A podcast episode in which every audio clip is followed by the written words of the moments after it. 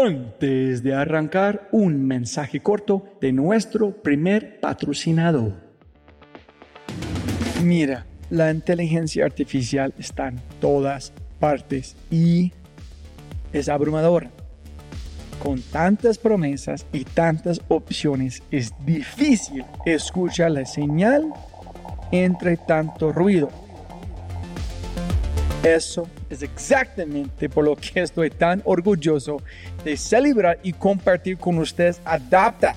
Adapta.ai. Escucha lo fácil y poderoso que es usar Adapta.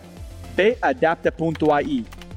Crea una cuenta, ingresa la información de tu sitio web, espera unos segundos mientras la inteligencia artificial de Adapta hace su magia y chum, chum, chum, tienes contenido hecho a medida para tu empresa o startup. ¿Y qué es mejor? La inteligencia artificial de Adapta sigue produciendo contenido más inteligente mientras más lo usas. Y mejor que eso, esto es solo la punta de un enorme iceberg de lo que Adapta puede hacer. Adapta es fácilmente una de mis herramientas favoritas. Es alucinante. Y solo para los oyentes de este podcast tengo un código especial que les dará el 50% de descuento durante los primeros tres meses usando Dapta. Pruébala ahora en www.dapta.ai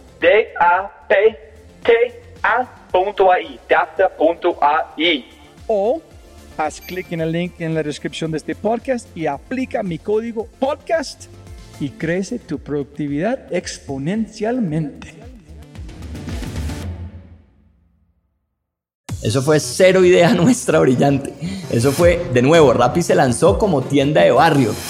Y cuando se entregan a su vocación, fluyen. Et ne se comparant avec personne, on devient irréprochable. Y más recientemente una transformación cognitiva. Brutalmente informado de lo que te apasiona. Es una actitud frente a la vida. Yo soy lo que yo creo que tú piensas que yo soy.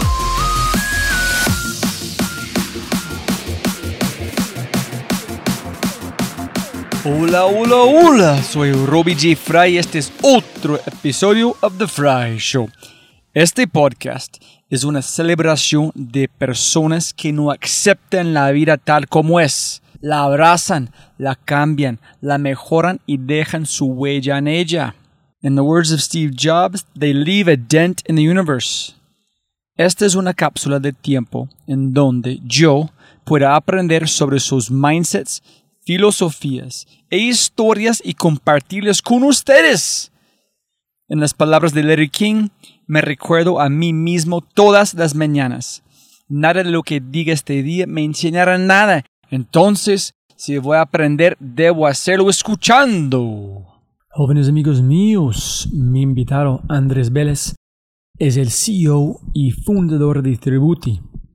En las palabras de Tributi, elaboramos tu declaración de renta para personas naturales el mismo día y con garantía. En este podcast hablamos sobre por qué Andrés no terminó la gran gran universidad de Cornell y cómo desde allá se encontró trabajando cuatro años en capital privado. Después de leer TechCrunch, unos blogs más importantes de tecnología en el mundo, Andrés decidió que quería su propia empresa, pero no tenía ni idea de qué hacer. Así que decidió aprender de los mejores de los mejores. Estoy hablando del cohete unicornio Rappi. Se puso a trabajar codo a codo como jefe de estrategia con Simón Brown, el CEO y fundador de Rappi. Entonces, por casi, por como un poquito más de un año, Andrés estaba absorbiendo todo lo que pudo sobre startups a través de los mejores de los mejores. Entonces, esta historia es, increíble. Yo aprendí un montón de Simón que yo no sabía. Él está en mi podcast, pero gastamos un pedacito en la conversación platicar sobre Simón como una persona. Entonces, muy, muy chévere de la historia. A partir de ahí, él y su amigo Simón González decidieron tomar el horrendo, horrendo mundo de los impuestos en Colombia y simplificarlo, quitar este problema. y crearon la startup Tributi. Y allí entraron la aceleradora número uno del mundo, Y Combinator o YC. Después de salir de YC, Andrés casi lo pierde todo después de algunas malas decisiones al, contratar talento tecnológico. Afortunadamente, están de nuevo en marcha y simplificando miles de vidas gracias a su equipo crack y su ejecución impecable. La pasé increíble hablando con Andrés y espero que disfruten el episodio. Si es la primera vez que escuchas el podcast, bienvenido y muchas gracias. Espero que aproveches esta oportunidad de inscribirte al podcast en Spotify, Apple, Amazon, Google o tu player favorito. No olvides, si este podcast te parece espectacular, hay otras cosas espectaculares que puedes encontrar en thefryshow.com. The newsletter, convertirse en un miembro de The Fry Show y obviamente si quieres acceder a libros, podcasts, personas y lo demás que mencionamos en cada episodio, puedes encontrar todo en thefryshow.com. Más importante, si disfrutas este tipo de contenido, si escuchas con frecuencia y eres parte de una empresa, universidad o comunidad, ¿por qué no pruebas Quinto? Cambiamos mindsets de tu talento con microaudios a través de WhatsApp. Quinto es fusión nuclear para el cerebro. Quinto lidera la lucha por la abundancia mental, un mindset a la vez. Quinto.ai, K-I-N-N-T-O.ai, quinto.ai. Gracias. Con ese dicho, arrancamos con el show. Episodio 140 con el CEO y fundador de Tributi. El episodio se llama Las buenas razones frente a las razones reales con el asombroso Andrés Vélez. Listo, yo creo que todo bien. Vamos, sí, yo estoy bien aquí hablando. ¿Y vos, test, test? Test, acá probando. Hola, Roby. ¿Listo? Roby, ¿qué tanto vas a editar esto? Nada. ¿Nada? De mis bobadas, de mis errores graves en español, pero y de los también. No, no. Casi es porque- Primero, siempre gana más plata, no más tiempo. Gracias por su tiempo. Roby, encantado de estar acá. Y para la gente escuchando, es, estamos aquí. Es, es una, un milagro, pero estamos presencial aquí grabando este podcast en el gran espacio Neo aquí en Medellín. Encantado de estar en Medellín contigo, Roby. Castíguenos, quién eres, nombre, de dónde viene, su familia, un poquito de su background para la gente pueda entender en dónde vamos con esta conversación. Excelente. Entonces, mi nombre es Andrés Vélez. Soy el fundador y CEO de Tributi. En Tributi elaboramos declaraciones de renta por Internet. Eh, soy de Medellín. Crecí la mayoría de mi vida en lugares distintos a Medellín, en Lima, en Bogotá, un poquito en Estados Unidos. Y hace tres años regresé a Medellín para montar Tributi. Antes de eso trabajé en Rappi y antes de eso trabajaba en el mundo de las finanzas en fondos de inversión. ¿Y dónde estudiaste? Roby, eso es una buena pregunta y eso son... De, de pronto vale la pena hablar un poquito más de eso a fondo. Yo me gradué acá en Medellín, en la Escuela de Ingeniería de Antioquia. Pero antes de eso, yo me fui a estudiar a Cornell. Ah, sí. Sí, y... ¿En qué estudiaste en Cornell? Electrical Engineering. Sa- Ese es, como el otro día estaba hablando con eh, Bilbao. Sí, ¿cuál de los dos? Sí, En Daniel. como estudio la misma cosa. En una de las preguntas cuando preguntábamos es si- como si pudieras como retroceder en tiempo. Dijo, no estudiar algo diferente, programación, no estudiar... ¿Cómo fue? ¿Gozaste, disfrutaste? Roby, yo me fui, disfruté mucho, pero no estudié nada. ¿Por qué? no sé, me fui, me fui como sin mucho norte. Y era como mucha libertad también, yo creo. Y me dediqué como la buena vida, a todo menos a estudiar. La universidad era realmente muy buena, particularmente buena en ingeniería. Electrical Engineering es particularmente difícil. Y yo estaba haciendo todo lo contrario de lo que uno debería hacer para ser exitoso allá. Al final del año me estaba yendo pésimo. ¿Pero cómo? ¿Rumbeando? Rumbeando. Ok. Rumbeando. Sí, rumbeando. Y entonces me estaba yendo bastante mal y eso se terminó juntando con una situación de salud de, de alguien en mi familia y terminé optando por regresar a Medellín. En parte, ¿Terminaste o no? no, no, no. Solo después del año me regresé. Yo me fui becado incluso y al año me regresé. Entonces eso fue como el primer gran fracaso de mi vida. ¿En qué dijeron sus padres? ¿En sus profesores? Al comienzo yo, yo no fui muy transparente con ellos y al final del año todos sabíamos lo que estaba pasando, pero durante el año no era tan claro que a mí me estaba yendo tan mal. Entonces fue una desilusión muy grande para todo el mundo de mi familia. Pero todo con allá, hijo, todo bien, sí, increíble, aprendí un montón. Sí, pues yo les decía que ahí, que ahí, ahí íbamos. Y, y pues supongo que ahí iba, solo que iba muy mal. Entonces eso fue una gran desilusión. Medellín resultó siendo algo muy positivo para mí. Me dio un poquito de espacio que necesitaba para madurar. Y, y eso fue bastante importante para yo después poder perseguir ya metas y un norte que yo realmente no tenía al comienzo. ¿Pero Cornell te echaron? ¿O tú tuviste que salir o solamente...? No, fue voluntario. Ok, ¿en serio? Sí. Entre, como te dije, entre que no estaba funcionando y una situación personal acá en Medellín. ¿En cómo fue la discusión? ¿Tú tuviste con sus padres? ¿Tú dijiste, no, prefiero que vuelvo? ¿O tú dijiste la razón por qué? La verdad es que todo se destapó. Hubo un momento que ellos se enteraron que no me estaba yendo tan bien. Eh, la verdad es que no me estaba yendo tan bien. Y entonces era muy evidente para todos que teníamos que buscar una solución. Y una solución muy fácil era Medellín. Porque pues estamos acá, más cerquita a la casa, más controlado todo. Entonces era una solución muy fácil. Y se juntó con el tema personal del otro lado. Entonces fue una decisión muy rápida. Bueno, vengámonos a Medellín. Yo nunca tenía tantos... O sea, cuando me vine yo no sentí que estaba dejando tanto atrás. Incluso ahora todavía pienso un poco eso. Creo que uno no está dejando tantas cosas atrás. Es un mundo muy especial, particularmente por la gente que está alrededor tuyo. Y eso sí tiene ciertas ventajas, pero mucho de eso igual se puede cultivar acá también.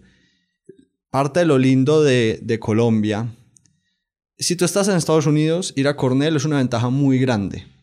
Porque tu alternativa es ir a universidades probablemente no tan buenas. Entonces hay algo muy marcado. Pero cuando tú te quedas en Medellín y tienes la oportunidad, o en Colombia o en cualquier ciudad de Latinoamérica, tienes la oportunidad de ir a las mejores universidades de tu país, tienes una experiencia parecida. El nivel absoluto de la calidad de educación sí es menor, pero el nivel de tus compañeros, hay un pool, una burbuja de compañeros que igual son del calibre más alto posible. Porque la gente igual no a estudiar a Estados Unidos. Entonces ese brain drain hacia Harvard no existe tanto en Colombia. En Colombia mucha gente que tiene calidad de Harvard, pero no van a Harvard porque no estudian en colegios que te posicionan para ir a Harvard. Y entonces eso me dejó a mí más tranquilo y la experiencia en Medellín fue bastante positiva. Llegué a Medellín, eh, entonces estudié ingeniería administrativa en la Escuela de Ingeniería de Antioquia. Para los que no saben, ingeniería administrativa es, es, un, es más o menos un invento. Eh, creo que es un copycat de una carrera por allá que hay en Stanford que se llama como, como Management Engineering, pero es una ingeniería nueva, no es de las tradicionales. Y eso termina siendo business, eh, pero con las habilidades cuantitativas de ingeniería. Entonces se ven todas las matemáticas, todas las ciencias, todas las físicas, y en vez de salir a ver estructuras o circuitos, si estudiaste ingeniería civil o ingeniería eléctrica, eh, ves economía y finanzas, por decir. ¿Hay mucha estadística metido sí, o no? Sí, es un, un, un, un ángulo más analítico a business. Y entonces este approach de stock market puede ser un ángulo pequeño, eh, pero no es el único ángulo. ¿Hay un trabajo una posición principal que la gente que estudia en este van o no? Todo lo de finanzas. Todo lo Pero de finanzas. ¿cómo? ¿Alguien de JP Morgan van a contratar a alguien que tiene este perfil para hacer qué? Analizar dónde ingres, ingresos. No, no es tan específico. Es, haz de cuenta, un business degree, o sea, como estudiar administración, pero por lo menos viste, no sé, cinco semestres de, de materias analíticas duras, eh, de una ingeniería real. Entonces, pues terminas siendo una persona de negocios, pero con un skill set analítico. ¿Y por qué ingresaste con este? ¿Por qué elegiste eso? Porque es lo que me gustaba. Ah, ok. Es lo que So, me gustaba. Sacar la parte mental, analítica, ingeniero de eléctrica, pero aplicar algo más chévere que es negocios. Sí, yo... El ángulo siempre fue... Las aptitudes analíticas siempre estuvieron y me iba bien como en el colegio en ese tipo de cosas. Pero rápidamente me di cuenta que no era lo que yo quería hacer. Eh, sentía que lo nego en los negocios hay un mundo que a mí me llamaba más la atención. Como que siento, a veces los, mi forma de ver el mundo de los negocios es como el lejano oeste. Y, y el mundo está ahí, pues lo quieras con él, ¿qué vas a hacer con él?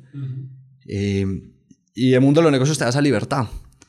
Y entonces, de hecho yo entré, no, no entré directamente en ingeniería, eh, perdón, ingeniería administrativa, entré en ingeniería informática, que es como computer science. Y de una me dije, como no, esto, esto no es lo que yo quiero hacer. Sí, esto no es lo que yo quiero hacer. Entonces esa fue la combinación.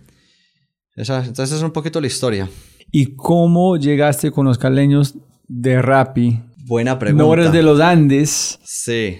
Eres de y también cómo llegaste a este grupo y cuándo. Y si fue una, un, algo antes de graduaste o fue directamente desde allá hasta Rappi. No, la historia es Rappi llegó mucho después. Ah, ok. Ah, sí, tú tienes dos como otros lugares financieros. Sí, ah, okay. Exacto. Entonces la historia es la vida loca. Sí. Yo me gradué y empecé a trabajar en un fondo de inversión.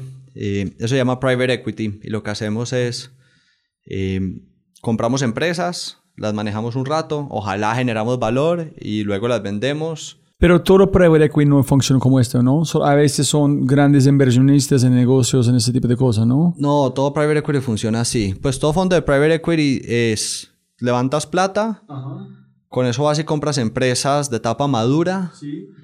las manejas por un periodo de 3 a 6, 7 años y luego las intentas vender y ojalá haces plata. Private equity puede ser dueño del 100% del negocio, pero también a veces es dueño minoritario del negocio.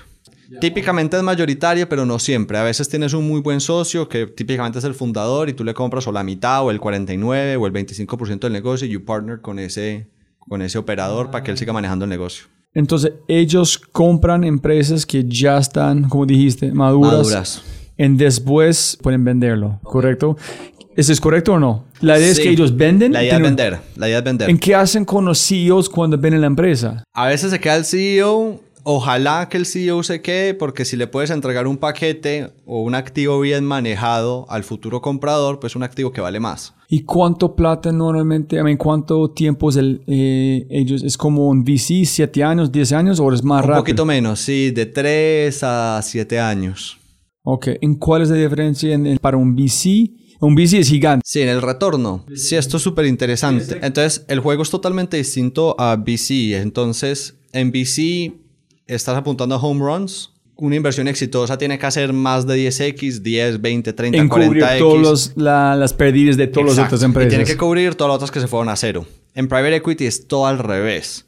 Oja, si, todo, si pudieras hacer 2x siempre, eso sería un gran fondo. Yo firmaría ese fondo toda la vida. Ah, ok. Entonces, la apuesta es más a no perder plata y esperas hacer de 2 a 3x en todo si te va bien. Y curiosamente, ambos tipos de asset classes esperan hacer en global, entregarle a sus inversionistas, devolverle más o menos 2.5x. Entonces los retornos son parecidos de todo el fondo, por la forma como se llega ya muy distinto. En la mentalidad también. Sí, VC busca los home runs y en Private Equity busca los singles. Y en este private equity, ellos tienen un equipo para M&A o para ventas, porque me, imagino está muy costoso. Cada vez que tú vendes, tienes que contar a un banco para hacer todos esos papelitos en los abogados involucrados en este, ¿no? Sí, pues en teoría, todo el equipo del fondo eh, deberían ser especialistas ya en M&A, porque literalmente el trabajo es comprar y luego vender. empresas. Entonces, el equipo en sí tiene que saber muy bien lo que hace pero cuando inician procesos de venta, también es muy típico que contraten una banca de inversión, porque la banca de inversión, la banca de inversión sabe hacer dos cosas muy bien. Son especialistas de M&A, pero sobre todo son vendedores. Entonces ellos van, saben a quién ir, tocarle la puerta. Hacer el show. Exacto, hacen el roadshow. Entonces, sobre todo son vendedores. Más que conocimiento de fondo, ellos lo que tienen son los contactos y te pueden poner en contacto con las personas que quizás puedan comprar tu negocio. Ok. Súper, gracias por eso. Cada vez digo, puta, soy muy bruto. Listo. Entonces ingresa, ¿cómo, ¿cómo se llama la empresa? Si quieres nombrarlo. Sí. Está en su LinkedIn entonces. Está en mi LinkedIn, sí. Eh, fue mi primer trabajo, se llama Linsor Capital Partners. Yo digo que en mi vida tuve dos momentos de mucha suerte y que me cambiaron la vida. Eso fue uno de esos. Eh, estos puestos son puestos de los cuales hay muy poquitos porque los fondos son soy muy light en capital humano, porque tú estás tomando decisiones, no ejecutando. Entonces son transacciones muy grandes pero se necesitan muy poquitas personas para manejarlas. Entonces, por ejemplo, la oficina donde yo trabajaba éramos cuatro personas. ¿Y cuántas empresas abajo? Eh, cuando yo estaba había una empresa y en el fondo entero que habían oficio, pues hay una empresa en Colombia y el fondo que era regional tenía, no sé, siete u ocho empresas. Ah, eso es un, un branch de esta empresa. Exacto, yo trabajaba para la oficina de Colombia. Ah, ok, ok. Y ellos es como un VC siempre tratando de expandir el fondo para invertir más o ellos quieren un cap que listo, siete empresas máximo con este cantidad de plata o inversión o ellos siempre tratando de escalar como la, el fondo. Es una buena pregunta y hay un conflicto de interés. Los fondos ganan plata, tanto los private equity como los VCs, de dos formas. Uno es, se llevan un porcentaje de las ganancias, típicamente 20% de las ganancias, y la otra es que cobran un fee por manejar la plata. Entonces, el conflicto es, entra más grande tu fondo, pues más plata por lo menos hay la posibilidad de hacer. Porque cobras más en fees fijo y si te va bien con ese fondo más grande vas a hacer más plata. El problema es el tamaño de tu fondo determina muchísimo tu estrategia. Entonces tú tienes un fondo de 100 millones de dólares o uno de un billón de dólares, es un juego totalmente distinto. Te estás moviendo en espacios distintos, estás comprando empresas distintas y requiere un skill set distinto. Entonces a veces crecer no es solo crecer en lo que vienes haciendo, crecer implica que tu juego va a cambiar. Entonces hay ese conflicto de a veces la gente crece más de la cuenta y empieza a hacer cosas que no saben hacer tan bien. Entonces, ¿cómo, ¿cuál es la mentalidad de como Sequoia o los grandes? Entonces ellos, por ejemplo, Sequoia que es un mega asset manager con unos retornos impresionantes. Yo no sé qué tamaño es su último fondo de Sequoia, pero lo voy a intentar pegar al número, pero será de 1.6 billones de dólares. Eh, eso en el mundo de private equity, por ejemplo, son fondos pequeños. Por fondos para el mundo de private equity de Estados Unidos. Allá los fondos son de 20 billones en Estados Unidos de private equity. Sequoia no es que no pueda levantar más. Si quisieran, levantarían más. Pero si quisieran levantar más, ya no podrían hacer tanto early stage, tendrían que hacer más later stage, que es donde puedes poner toda esa plata a trabajar. Y ellos dicen, pues lo que yo hago bien es early stage. Si levanto más, que hacer más late stage y ese ya no es mi, mi expertise, entonces quizás mis retornos no van a ser tan buenos. Entonces, el tamaño del fondo determina mucho qué juego vas a jugar. Y el cultura en qué quieres hacer, en los partners de dónde van, en qué velocidad. El skill set que tienen es un skill set para un tipo de juego. Entonces, levantar fondos más grandes y más pequeños no es tan fácil. Porque, porque implica skill sets distintos a los que necesariamente puedes que tengas. Pero qué buen juego de, de ajedrez Maquiavelo en un sentido, ¿no? Sí, eh, sí. Igual Listo, qué pena. La, suerte en esta empresa. Listo, entonces yo tuve muchísima suerte porque hay muy poquitos de esos puestos y, y, son equipos realmente muy, muy especiales, con un talento muy bueno y a mí me marcó mucho la forma de trabajar y lo que yo aprendí en ese primer puesto. Entonces lo que sucede es esto. Son dos cosas. Una específica a private equity y la otra específico al equipo. El equipo todo era del más alto nivel. Y uno se contagia de ver eso. Entonces yo aprendí cómo hacer negocios, cuál es la barra, eh, hacia dónde debería eh, exigirme a mí mismo viendo a mis jefes. Y afortunadamente esos jefes son personas que admiro profundamente. Y si yo hubiera comenzado mi carrera en otro lado, yo creo que yo no sería profesional que soy hoy, porque yo hubiera aprendido a hacer otras cosas al comienzo. Sobre todo que tus primeros trabajos te marcan mucho, porque pues yo nunca había visto a nadie trabajar. Y entonces, cuando vi, afortunadamente, esto fue suerte, porque yo en verdad no lo decidí de esa forma, aprendí con el mejor ejemplo. Pero cuando yo acepté el puesto no tenía eso tan claro. ¿Pero qué viste precisamente? Entonces, por ejemplo, uno, la calidad profesional de ellos. Son profesionales muy buenos con muchísimo conocimiento.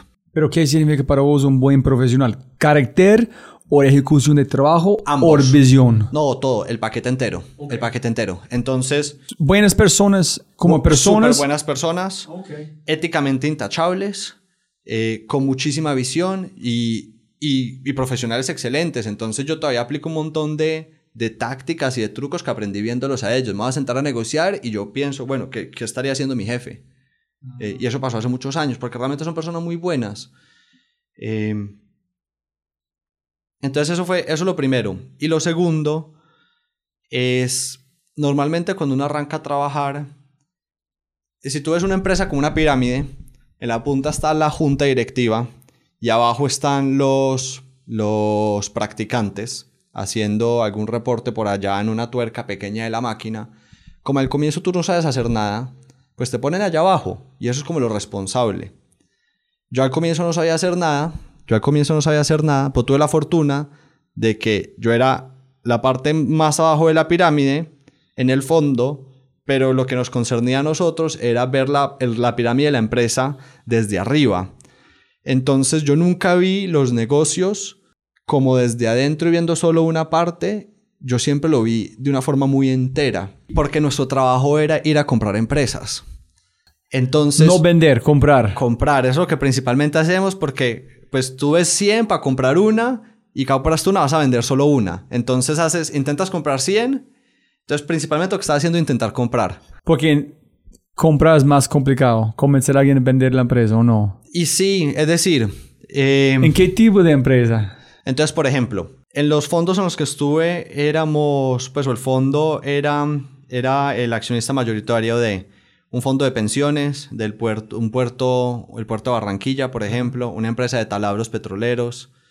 eh, entonces hay de todo tipo de empresas. Entonces, ¿qué haces? Es una llamada, hey, Javier, sí, no, esto viene de este equity firm, queremos comprar, no sé si está listo de negociar, cuéntanos, aquí es mi número, chao, próxima llamada, eh, Patricia, yo sí, sí, me encanta una empresa y otra vez de empresa, no sé si quieres hablar, queremos comprar, listo, aquí es mi número. Más o menos, más o menos sí. Es decir, lo que sucede es la empresa quiere vender, contrata una banca de inversión, la banca de inversión monta un proceso y llama a los compradores. Y dicen, oiga, tengo tal empresa. Ah, o sea, no es ustedes casando, es un banco dándote... Sí, nosotros también casamos, pero, pero la mayoría de las transacciones venían de- directamente de los bancos. Pero, ¿por qué hay un middleman? ¿Por qué las empresas prueban que no buscan en sus propias empresas? Porque No. la due diligence es muy costoso, en el banco es... No, sí, sí, sí, sí se intenta hacer y cuando, cuando eso se puede hacer es, son los mejores tipos de transacción porque no tienes competencia. Eh, pero también es más difícil encontrarlas. como los bancos de inversión están feeding todos los como equity, mira este, para Exacto. poner competencia para como... A subir el precio. Ah, ok. Si no hay, si no hay surplus, no hay demanda. Entonces tiene que llenar el mercado con of- para suficiente oferta, Exacto. para subir demanda, ya, ok. Y muchas veces tú la quieres comprar y tu precio no era el mejor y no te la pudiste llevar. En ellos casan empresas y dicen, hey, estamos mirando tus números, creemos que ustedes pueden una buena para una empresa, ustedes están disponibles para vender sí o no, para poner en una lista. Sí, el trabajo principal de una banca de inversión, las bancas de inversión son vendedores, son brokers como los brokers de real estate, Ajá. son comisionistas. Solo que son comisionistas altamente especializados con un conocimiento técnico. Pero las bancas de inversión lo que hacen es consiguen una transacción y unen las dos puntas. Ellos son comisionistas, son, son brokers. Y then llamando cada contacto, aquí es la lista nueva de esas empresas, buscando si estás interesado, hacemos la conexión. Exacto. El, el breakdown crudo que hay es- se llama el sell side y el buy side. Eh, los fondos de inversión están en el buy side porque tú tienes la plata y estás comprando. Vamos en ese detalle, qué pena. Pero las, ellos dan una lista, dan cinco en seis, pero no dan nombres. Hey, tenemos dos en el sector solar, una como petroleros. Si quieres, armamos los contactos o ellos dan una lista y ustedes pagan por los contactos. ustedes contactan, ¿cómo es? No, cómo funciona es la banca de inversión, el trabajo de ellos es mantener relaciones con posibles empresas para poderles vender servicios en el futuro. Uno de esos son servicios de M&A. Y entonces tú, la banca de inversión tiene la empresa que ha atendido para cualquier otra cosa y de pronto el dueño de esa empresa ya está vieja y quiere vender. Y la banca de inversión le dice, oiga, si quieres vender, yo te ayudo a vender. Si la empresa se decide en vender, contrata a la banca, la banca le ayuda a organizar la casa, a preparar una presentación y después con esa presentación hacen, entre comillas, un roadshow para mostrárselo a posibles compradores, ya sean fondos de inversión como private Ah, equity. so solamente al momento de verdad, de verdad, no posibles. Es, esta gente Sí. quieren vender. En ustedes tratando de competir con otras personas, nosotros podemos crecer este negocio a cinco, garantizar la- como este, trabajadores quieren la empresa por cinco más años, no sé. Correcto. sí. Ok. Bueno, entonces volviendo, me dio un insight muy especial porque mi trabajo no era operar. Eh, mi trabajo era ver la empresa en Que el quieren big comprar. picture. Sí, y era ver el big picture de la empresa. Big picture es futuro, cuál es la tendencia de este mercado, Sí. si ellos van a seguir creciendo, qué Exacto. problemas tuvieron. qué genera valor y qué no, qué es lo importante en el negocio y qué no. Y eso es muy importante porque tú tienes un montón de áreas en una empresa y pues en todas las áreas se están haciendo cosas, pero el valor se está generando en una parte muy específica de ese negocio, que no es en todas partes. Y hay que ir a entender eso. Sus números, como tal cual que tú estudiaste, la analítica de dónde viene la plata, en qué velocidad. Y, y entender también un poco de la historia. Entonces te pongo un ejemplo. Alguna vez estamos viendo una farmacéutica, viendo para comprar, y la farmacéutica estaba ganando market share en todas las líneas. Y nosotros no entendíamos qué estaba pasando. Y ellos hacen muchas cosas bien, pues tienen su planta, un montón de cosas, pero realmente lo que estaba pasando es que tienen una fuerza de comercial, espe- comercial espectacular. Pero, qué pena, necesito entender un poquito más. El banco no dan el por qué cuando ellos están mostrando que este... Pero el banco te está intentando vender. Entonces ellos lo que te dicen es que todo es una maravilla. Ah, solamente muestran los números que quieren con en, enfoque en crecimiento, en márgenes, no en de dónde exactamente viene y en por Sí. qué. Entonces tú tienes que entender... Fuck, man. Tú tienes ¿Qué que entender dónde está lo importante, dónde está el valor y dónde ¿Qué está es el riesgo. En dónde está es que es escondido. Ajá, exacto. ¿Qué es el valor real? Es cu- hay un problema gigante con cultura. Ah, ok. El CEO es el genio, en él van a salir. Entonces, Exacto. Entonces, si el CEO es el genio, ¿qué pasa? El CEO está viejo, se va a cansar. Entonces, volviendo a la farmacéutica. La farmacéutica es una fuerza comercial excelente y ir a entender esas cosas, pues te da el big picture de la empresa de una forma muy única porque mi trabajo no era optimizar tal pedacito del proceso de la empresa, era entender la empresa entera. Eh, entonces, por ejemplo, lo lindo de, y esto ya, esto, esto ya, pues, todo esto es muy, muy como de nerdo de mi lado, pero lo lindo de las finanzas, de los financial statements, de los estados financieros de una empresa, es que arriba hay un montón de cosas. Entonces, por ejemplo, el as de la compañía puede ser marketing, en este caso era el comercial, ¿El qué? el as, la ¿Qué? estrella. Ah, Ok, ajá. ¿cierto? Pero todo eso, eso eventualmente va a filtrarse y percolarse y, y se va a ver reflejado en los estados financieros de una u otra forma. Y entonces es una forma muy, tiende a ser una forma un poquito más limpia de, de intentar ver un sistema súper complejo que es una empresa. Eh, también está, entonces ese es el caso de lo bueno, pero también está el caso de los riesgos. Entonces, por ejemplo, si tú tienes una empresa que, que alquila cosas, ahí hay un riesgo grande porque tú estás comprando, por ejemplo, si tú alquilas maquinaria amarilla. Eh, eso es una mala inversión en mi opinión y yo solo, solo una opinión. Pero tú compras stock para, para alquilar, lo vas alquilando, eh, pero todo el stock que hay en el mercado es- existe exclusivamente para atender construcción. La construcción es un mercado súper volátil, ¿cierto? Entonces, tu demanda es súper volátil, es, pero tu supply, como es un activo, es un costo fijo. Entonces, ¿qué tan cómodo te sientes macheando un costo fijo eh, a un supply extremadamente volátil? No, no tanto. ¿Tú, tú pasaste YC con Alejandro. Con casa, sí. Yo, yo platico con él. En hermano, él me dijo, eh, ellos están creciendo, ganando un montón de plata con la ropa, pero una bodega con 100 mil dólares en ropa. Y él dijo, hijo puta, ese es un negocio terrible. Estamos creciendo, estamos ganando plata en YC, nadie interesado, cero, porque el negocio fue terrible. En este punto dicen, esos dos hermanos o alguien con un foto ganando 500 dólares al mes o algo allá, haciendo nada con un equipo de dos. Ese es un buen negocio. La próxima empresa que tenemos es un buen negocio. En ese es que tú Ese, y ese insight, entonces, por ejemplo, Casas lo vio, porque Casas el trabajo de él ya era verlo, pero el trabajo de la mayoría de la gente cuando entra, esa responsabilidad no la tiene esa persona. Tu trabajo es ve y vende, o ve y optimiza tal proceso, o haz esto más eficiente. Ponete, te está preguntando si ese proceso global debería estar ahí o no. Entonces, eso fue una experiencia bastante única que me marcó en mi vida. Pero ¿qué pasó con este farmacéutico? Ah, al final no pudimos comprarlo. ¿Por qué? ¿Qué viste? ¿Qué viste? Entonces, por ejemplo, ahí lo que pasó, Sí. en la mitad del proceso, no, nos gustaba mucho. Y en la mitad del proceso estalló un, un, un liability ambiental. No estaban, no estaban, no estaban, eh, ¿cómo se llama eso? Desechando bien los, los desechos tóxicos. ¿En dónde viste? ¿En ¿Fue escondido? ¿En el papel? No, eso estalló, eso se dio cuenta el gobierno, no nos dimos cuenta nosotros, se dio cuenta el gobierno. Antes de que no- nosotros todavía no hemos llegado a ese pedazo, nosotros estamos viendo como todavía, como que no hemos llegado a ver, no hemos invertido plata de fondo para investigar y antes de que la metiéramos, estalló ese liability. Y, y ya en ese momento decimos, no, pues yo no me puedo meter acá si eso está pasando. Pero usted recibe un documento que dicen, miren, estos chicos son malos en este punto, o ustedes tuvieron que buscar por esta información. En ese, no, en ese caso, como eso estalló por las autoridades eh, ambientales, pues eso era de conocimiento público. Pero típicamente lo que sucede es que los fondos eh, contratan auditores, ya sean financieros, eh, laborales, legales, ambientales, para que hagan un due diligence profundo y te un reporte de qué riesgos hay en esos aspectos.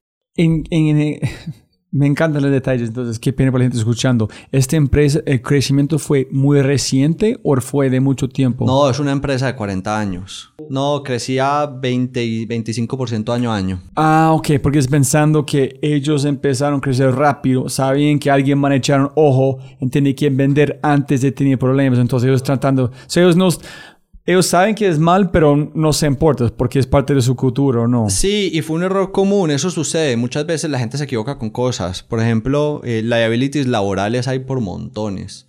Porque pensar que todo el mundo va a operar la empresa de una forma impecable es un poquito ingenuo y por eso es que se hace el diligence. La gente se equivoca. Y ustedes en ese momento dicen a las personas, oye, no podemos comprar por eso, o ustedes dicen, no estamos interesados, muchas gracias. Nuestro estilo, donde yo trabajé, pero los estilos cambian, es eh, si desistimos del proceso, tratamos de dar feedback. Porque, porque tratamos de ser lo más respetuosos con el tiempo de la otra persona y pues si estamos desistiendo, te quiero hacer saber por qué vamos a desistir, porque pues nos ofreciste tiempo y quiero ser respetuoso de ese tiempo. En si ustedes pueden mejorar este, en darnos números distintos, podemos tener otra conversación en el futuro.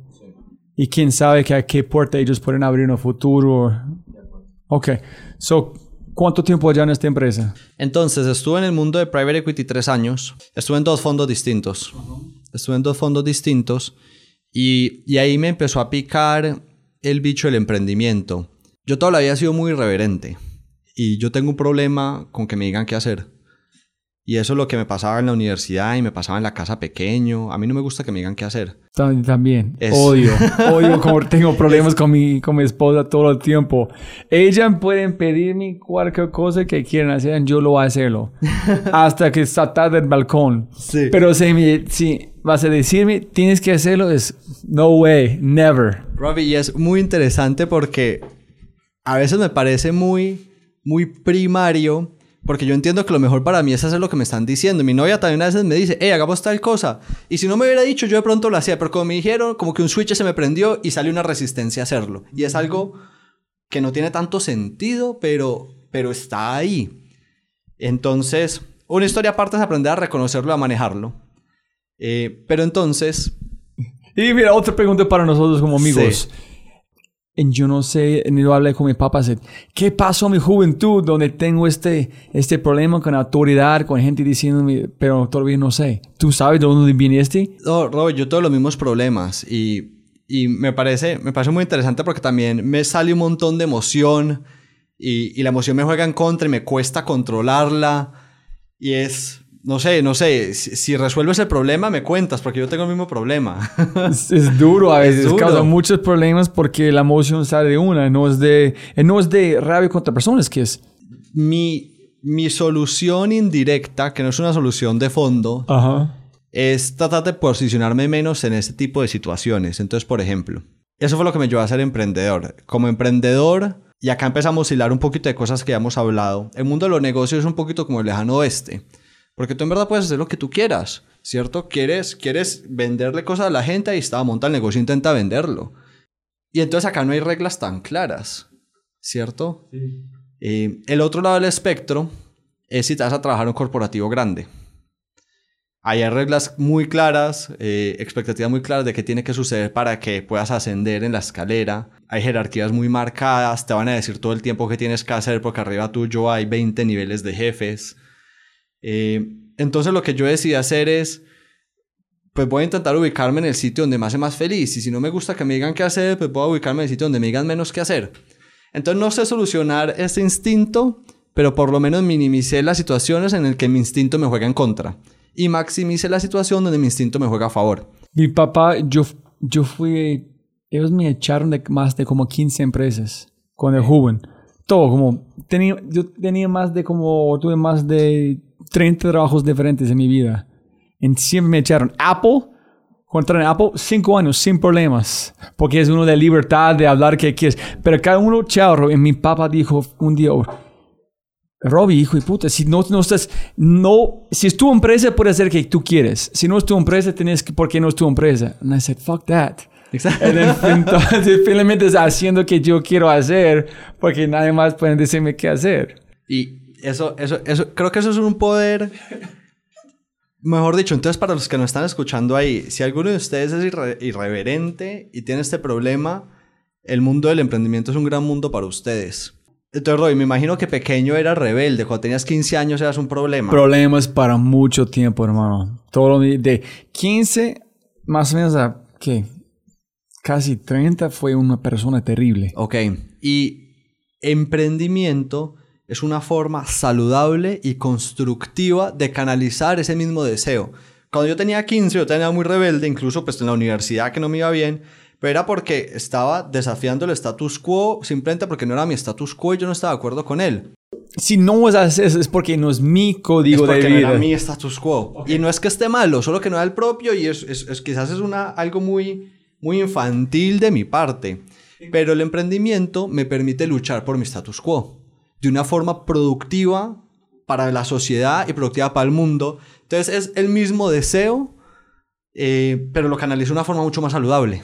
¿Y cómo vas a traer un private equity firm con reglas? Ah, eh, lo que sucede es que el private equity firm no tiene tantas reglas. Es un equipo de cuatro personas, todas supremamente hábiles. Nadie te está diciendo qué hacer sin ninguna razón de fondo. sí, es cero bullshit, cero jerarquía, Ah, ok.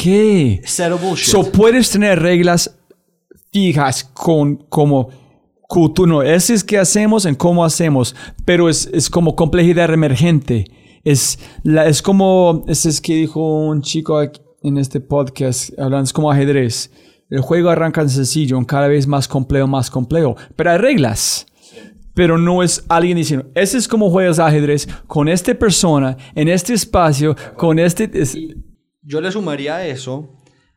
Hay reglas y reglas. Hay reglas artificiales. Y yo tengo muchos problemas con eso. Porque ¿por qué me las impusieron y por qué estoy dejando que me las impongan? Pero después están las reglas fundamentales de la vida. Entonces, pelear contra la física sería inútil. Ajá. Y ese es el caso más extremo. Pero el mundo de los negocios es más o menos así. Nadie se inventó las reglas del mundo de los negocios. Simplemente es. Entonces, yo no peleo contra esas. Porque esa es la naturaleza del, de- del mundo de los negocios. Eh, entonces, en el mundo de private equity no hay reglas bullshit. Simplemente estás tratando de hacer plata en el mundo de los negocios y todos nos ponemos de acuerdo en qué creemos que es lo Wow, mejor. qué suerte. Sí, sí, es cero bullshit. Entonces, yo la verdad, yo, yo hoy siendo emprendedor, yo me considero más inversionista que emprendedor. Y hoy tengo más años siendo emprendedor que inversionista, pero yo todavía leo más libros de inversión que de entrepreneurship. Yo quería ser el dueño de mi chuzo y yo tomar mis propias decisiones. Eh, pero yo era un niño y nadie me iba a dar esas responsabilidades. Entonces dije, bueno, el único lugar donde voy a poder obtener este poder o esta posición y esta como libertad de decisiones que estoy buscando es si soy emprendedor. Fui- fuiste consciente de esta inquietud que, Sí. ok, estoy feliz haciendo este, pero no hasta el punto que yo quiero. Sí. De verdad. Sí, yo, que, yo, que, yo, quería, yo quería estar tomando las decisiones. Ese no es una decisión muy niño, ese es más adulto que pensando, ok, no estoy feliz, ¿qué voy a hacer? ¿Qué oportunidades? Yo sé qué me gusta, qué no me gusta, ¿cuál es el próximo paso? Sí, pues en parte, digamos, sabía que quería estar tomando mis decisiones, no sabía muy bien en qué. Eh, pero sí, ese fue el proceso de decisión. Yo dije, yo quiero estar tomando mis decisiones y ser dueño de mi futuro. Y no estás inspirando en otras personas que, uy, yo vi esta empresa. No, para nada. So, no estás pensando en un emprendedor No, particular. algo- un poquito me motivaba a ver. Eso fue por ahí en el 2015. eh, startups en Estados Unidos estaba súper caliente. Entonces, pues había luces de que sí se podían hacer cosas. Pero en ese entonces Rappi todavía no había despegado, como que no habían los referentes que hay hoy. Entonces, no estás pensando en Mercado Libre o estas personas. No, yo por lo menos no lo estaba viendo. Mercado Libre es un gran referente y, y ya con sus años, pues yo no los estaba viendo a ellos, en mi caso en particular. Pero estás pensando justo en emprendimiento o solamente, como tú dijiste, mi chuzo. No importa, no es un emprendimiento, mi negocio. Ah, no, emprendimiento. Ah, ok. emprendimiento. Porque... No, porque sí sabías decir, yo no quería un small business, quería algo que pudiera... Porque has visto que es posible. Porque había visto, y literalmente, sin molestar, de verlo en TechCrunch. Yo dije, pues si ellos pueden allá, pues de pronto acá también se puede. Ok. De verlo en TechCrunch. Un- algo que me gustaría hablar y lo puedo guardar para más adelante es... Un hilo muy importante en mi vida es... Solo ver... Ver que es posible me ha cambiado mucho la vida y me impulsa a, a perseguirlo. Ese es chévere porque justo yo estoy armando un test que es como una de innovación creativa que viene en muchas partes, pero que en los otros tests que no hay es tecnología en ni network. Entonces yo creo que es igual.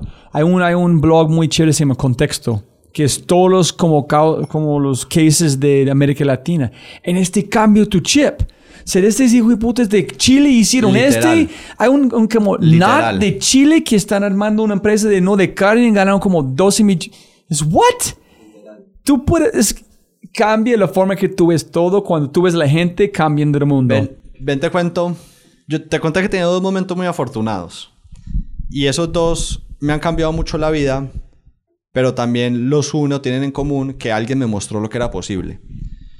Yo, soy de Medellín, pero a los 10 años me fui a ir a Lima. Y yo todavía fui muy necio, como ya hablamos. Yo llegué a Lima y yo fui muy necio. Y yo llegué a los 10 años y yo era necio hasta que entré a high school. Tuve la fortuna por mis papás de ir a un colegio muy bueno. Eh, yo soy una persona muy, muy, muy afortunada en todos los sentidos. Eso es lo primero que hay que decir. Y yo le debo un porcentaje muy alto de todo lo que soy hoy a, la fortuna. Simplemente ¿Tú, pas- ¿Tú pasaste por YC con Aporata, con Patrick Wakeham o no? Ok.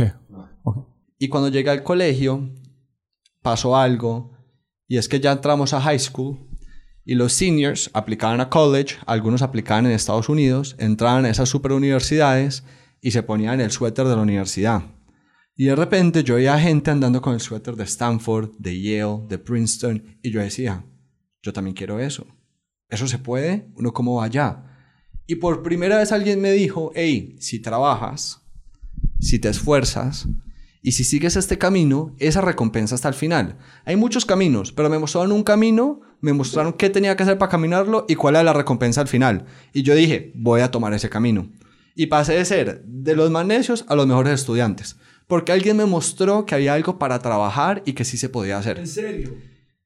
Y eso me cambió la vida. Yo pasé de ser el de estudiante más necio y me terminé yendo de Cabo Cornell. Wow.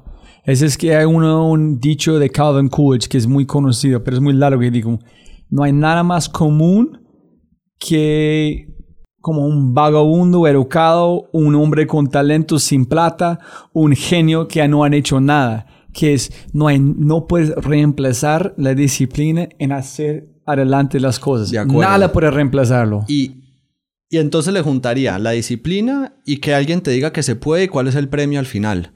Muchas veces Ah, el premio no es tan evidente. Y la gente no sabe que el premio está, entonces si no sabes para qué estás trabajando, pues es más difícil meter el trabajo.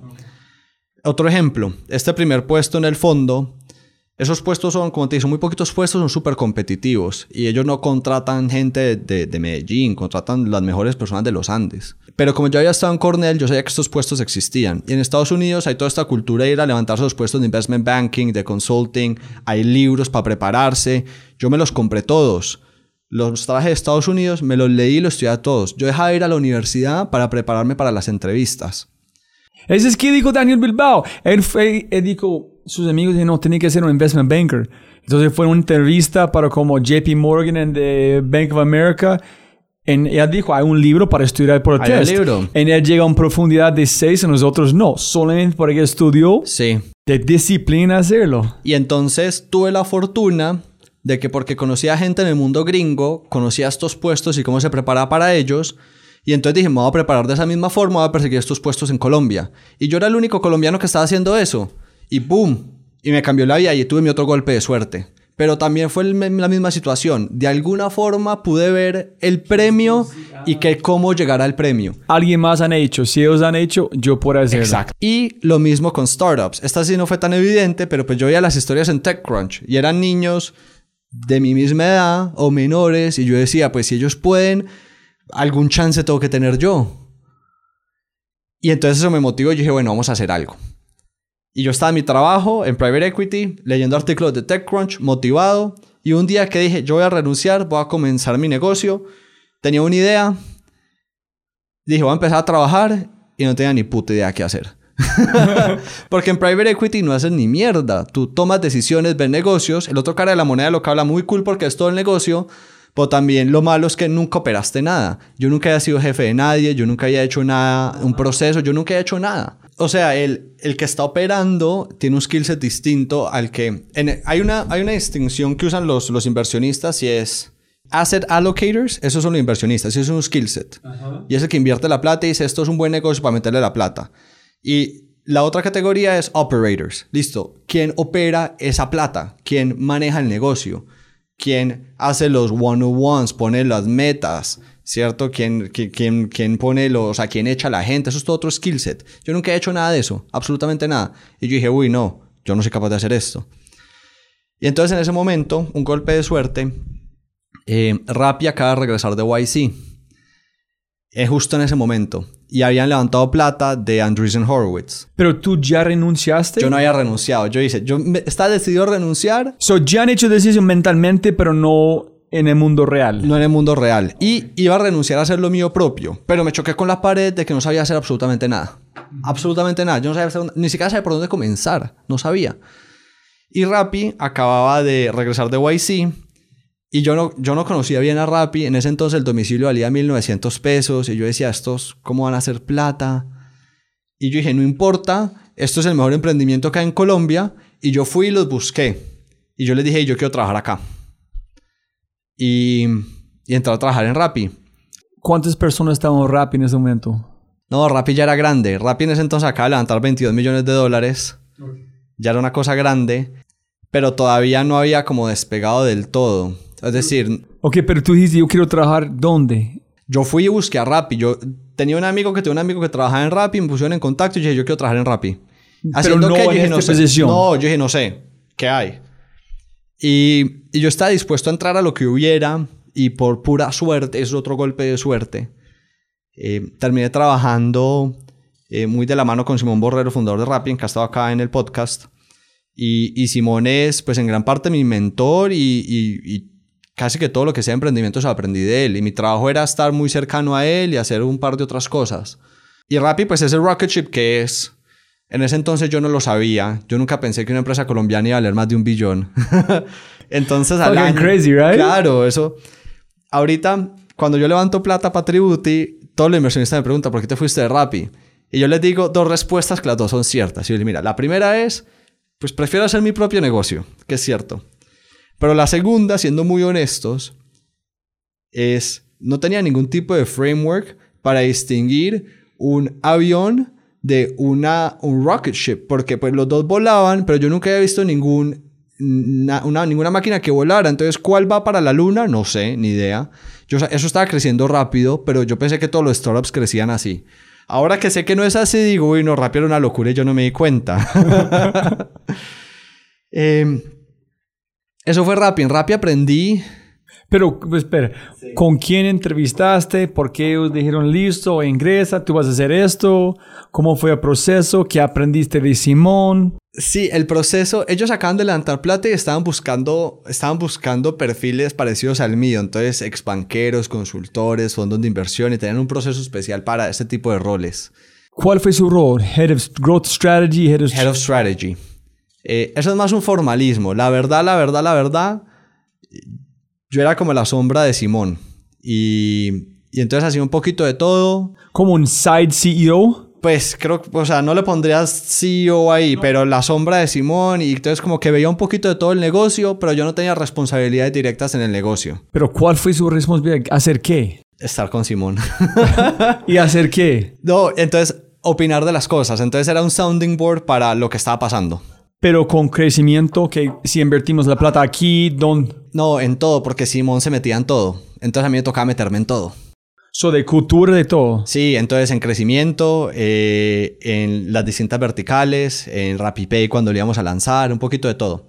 Y lo otro grande que hice fue ayudé, éramos un equipo de, yo diría que de tres personas que hicimos el fundraising interno. Yo era uno de esos para el Series A, que fue con la primera ronda de Rappi eh, ya grande. Eh, entonces era Simón, Simón y Sebas, que levantaban la plata y hablaban con los inversionistas. Y después ya dentro de Rappi éramos como tres personas que coordinábamos todo internamente. Y con Andrés, ¿no? Andrés Bilbao no estaba tanto en el equipo de fundraising porque él estaba ocupado, ocupado asegurándose de que el Rappi funcionara. porque hay mucha, hay- alguien tiene que hablar con el inversionista, alguien tiene que hacer las presentaciones y alguien tiene que manejar el negocio. Entonces eso fue un poquito lo que hice en Rappi. Yo en Rappi estuve un año. ¿En qué aprendiste de Simón? Simón es una persona. Si- Si- Simón es, Simón es bastante especial y yo no digo eso a la ligera. Yo no digo, yo digo eso de muy poquitas personas. Simón es bastante especial. Eh, y Simón es suficientemente bueno para todo, realmente para todo. Nosotros teníamos discusiones de finanzas y teníamos problemas grandes y llegaba Simón, que eso es como lo más lejos de su expertise, y llegaba con soluciones. Entonces era bastante sorprendente. Y ese no era su expertise. Y ya después, él tiene como un T-shaped skill set. Es muy bueno en...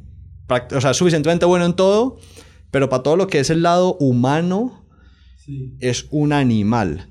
Es decir, yo nunca quiero negociar en contra de Simón. Siempre que negocié con él, siempre salí perdiendo, pero de lejos. Y no te das cuenta que estás perdiendo. Es- no sé si la gente van a sentir como este, ma- como, no sé, como kissing ass o algo allá, no sé qué la expresión en, en español, pero es, después de la entrevista con él, no está comparando directamente con Steve Jobs, pero que yo vi en la forma que él conectó puntos, que fue tan sencillo, pero tan obvio cuando escuchan de él, es este man ve el mundo distinto. No es algo increíble que es un genio que tú estás, es como, hay un hombre de, de, de Bitso, se llama Daniel Fogel. El man es un genio de Harvard, como este tipo de lugar con Bitcoin. Es una forma distinta de genio. También es muy filosófico como Simón, pero cuando escuché es como Simón conectando puntos, es what the heck? It's so fucking simple. How co- es, es como tú dijiste. Entonces, chévere escuchar a alguien más confirmar que yo he pensado. Sí, Simón es muy bueno. Y sí, yo no lo digo a la ligera. También conozco mucha gente muy exitosa que yo no lo pongo ni cerquita a Simón, por ejemplo. Sos el buen capitán de este cohete. Sí, no, es, es, es, es muy, es muy completo. Y el lado humano de él, entonces, él negociando es un as, pero por ejemplo, entendiendo el producto es un as, como todo su lado humano, realmente tiene un spike muy grande ahí. Eh, entonces es bastante sorprendente. Entonces, primero, eso me motivó a aprender un montón de skills que yo no tenía por ese lado. Pero lo otro grande que aprendí de Simón, Rappi, Rappi llegó a, a un punto en mi vida en el que piensa, me voy a volver un segundo. Acuérdate cuando, estaba, cuando la persona está en el colegio y tiene 15 años y dice, uy, estoy súper estresado, tengo un montón de tareas y está en el colegio. Y después entra a la universidad y dice, no, estoy súper estresado, tengo un montón de proyectos. Pero después entra al trabajo y ahora trabaja, tú, tú, o sea, días enteros y dice, no, estoy súper estresado, tengo un montón de cosas para hacer. Pero después sigue trabajando y aparte tiene hijos y no, estoy súper estresado, tengo un montón de cosas para hacer. Todo el tiempo estuviste estresado, pero todo el tiempo pudiste crecer más. La barrera de donde creemos que hasta donde podemos llegar suele ser mucho más allá de donde creemos que está. Y entonces esta, esta evolución que acabo de narrar es solo para ilustrarla. Eh, por Rappi fue uno de esos momentos. Yo en Private Equity pensé que trabajaba durísimo. Pero llegué a Rappi y dije, uy, puta. O sea, esto sí que es trabajar. Eh, y entonces yo le digo eso mismo a mis empleados. Y ahorita en Tributy trabajo muchísimo más. Y entonces esa preconcepción de tenemos barreras artificiales Sí. que no reconocemos. Y es importante, volviendo al punto inicial, de que alguien te muestre que si hay algo más allá, porque te ayuda a romperlas. Ah, ok. Es muy difícil, yo pienso mucho, yo soy un copycat de muchas cosas de mi vida, porque yo creo que ser un copycat es una forma muy fácil de crecer. Ah, genial, yo también. Sí. Entonces, realmente creo que muy poquitas del mundo están realmente en, en el marginal del conocimiento y, y capacidad humana. Muy poquitos. El resto de la gente estamos haciendo más de las cosas que ya se han hecho antes.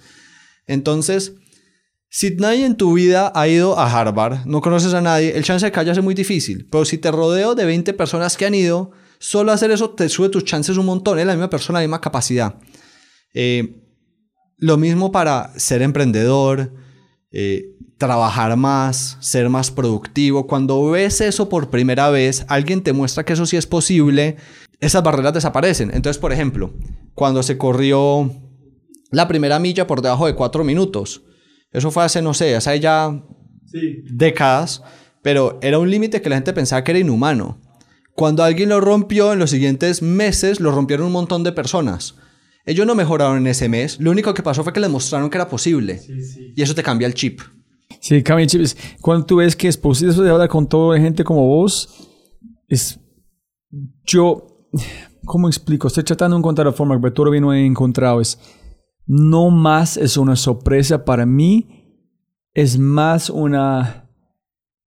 Es cuando digo como es, es, es fucking crazy, es una locura, yo no digo que una sorpresa, digo que es, es para mí es una celebración de humanidad de esos latinos, es más de, no es el sorprendido que han hecho, solamente están, qué belleza, es cuando la, tú sabes que hay una, un, hay una um, ballena azul, a blue whale, pero no, es casi pero cuando tú lo ves en un video, dices, oh my God.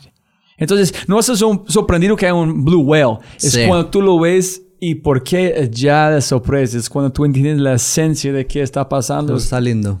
Eso es chévere. Y otra cosa, es, mil gracias por compartir sobre Simón. Es porque uno, la gente que no tiene este podcast posiblemente es, este podcast es sobre vos, tu celebración, pero que tú estás capaz de celebrar a alguien más y no sentir que, no, Sí, este por podcast es sobre, qué chévere. No, total. Y es decir, es alguien que yo admiro mucho, entonces yo encantado, y que admiro mucho y le agradezco muchas cosas, entonces más que contento. ¿Por qué fuiste? ¿Por qué me fui? No es mío. Porque no era mío. Me fui porque no era mío, es la verdad. Esa es la verdad, me fui porque no era mío. Y estuve un año en Rappi y, y en ese momento por lo menos ya sabía cómo podía comenzar a hacer algo. Que era lo que no sabía hacer al mejor año. mentor, Ajá. Entonces dije, bueno, ya llegó el momento de intentar hacer algo propio. Y ya llegamos a la historia de Tributi. La historia de Tributi es... Pero saltas de algo. ¿Cómo fue la conversación con Simón? ¿Cuándo decidiste salir? ¿Cómo fue el proceso? Uf, Robbie, yo, de hecho, eh, fue difícil. Yo me quemé. Nosotros levantamos, terminamos de levantar el Series A. Eso, veníamos de varios meses de trabajar durísimo. Yo dormía en la oficina. Eh, levantamos la plata y yo le dije a Simón, Simón, yo me voy un rato. Y me fui para Medellín 15 días. Pasaron los 15 días yo llamé a Simón, Simón, yo no estoy listo para volver. Simón me dijo, tómate el tiempo que necesites. Pasó el siguiente tiempo y yo le dije, yo no estoy listo para volver. Yo no quería volver porque no era mío. Es la realidad. Ah, eso no fue. Ah, Y- Wow, entonces pensando que fue energía, pero fue energía que gastaron algo que no que no quería. Si Sí. él puede seguir esa energía porque es de él. Sí, exacto. Cuando es tuyo, Claro. no dormir no hay un problema porque no hay nada más que tú quieres hacer. Sí.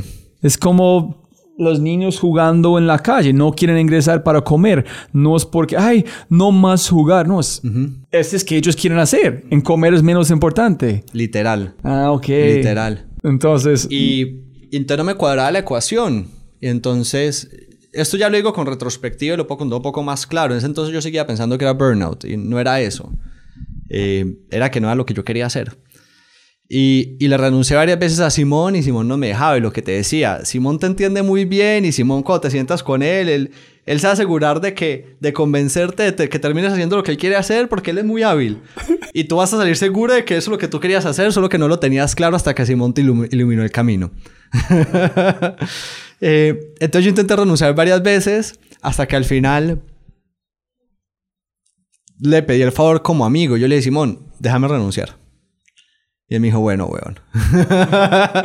Eh, parte del negocio fue, eh, Simón hoy es el accionista individual más grande en Tributi. Y él fue el que primero, que el primer accionista en Tributi. cuando llegaste a la idea de Tributi, en, ¿con quién practicaste sobre la idea antes? ¿En cuando llegaste, Simón? Hey, esa es mi idea. O tú dices, Simón, voy a hacer algo, no sé qué. En ser listo, cuéntame cuando tienes la idea en aquí el plata. Ah, yo no, ten- yo no sabía qué iba a hacer. Yo solo estaba renunciando. Y en el in-between de eso, la temporada de impuestos se estaba acercando. Ya te cuento bien de Tributi, pero básicamente Tributi nació como un side project. Y entonces yo le Simón, déjame renunciar como amigo. eh, igual me voy a poner a hacer esto y ahí vemos qué hacemos. Y ya después cuando Tributi creció, ahí fue que, eh, pues que Simón terminó invirtiendo. Hasta ahora toda la historia ha sido con mucha determinación, buscando la universidad, buscando el trabajo, buscando a Rappi. Tributi fue al revés, Tributi sucedió sin que yo lo estuviera buscando.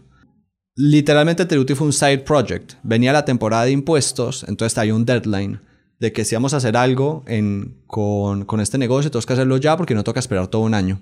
yo estaba hablando con Simón González, que hoy es mi socio. Nosotros somos amigos de la universidad, muy amigos. Y yo le dije a Simón, huevón, vení, yo creo que acá hay un negocio que podemos montar por el ladito. Esto es solo un par de meses al año y, y de pronto nos da plata. Pero ¿cuál fue el problema que tú viste? ¿Cómo es this? Buena pregunta. Y por qué, mira, la cosa es, la razón que me gusta hablar con gente como vos es porque aparte el negocio es cero sexy. en el Cero sentido sexy. de es, la gente quiere escuchar Rappi porque es la aplicación Sí. Out Zero de Matías Woloski es cero sexy por password protection. Si no estás Sí. en este mundo, pero son súper sexy en la idea en que están haciendo. Entonces, ¿por qué decir no? Qué chévere trabajar en como impuestos. Es Sí. fucking más para mí, no, nada. Robbie, entonces voy a responder tu pregunta y primero te cuento una anécdota. En la universidad, como te conté, estudié ingeniería administrativa, entonces hay todo un currículum centrado alrededor del negocio, pues de business. Entonces yo vi clases de contabilidad y de derecho tributario. Hace, hace poquito, algún, en algún momento encontré mis notas de la universidad y adivina cuáles son mis dos peores materias de toda la universidad.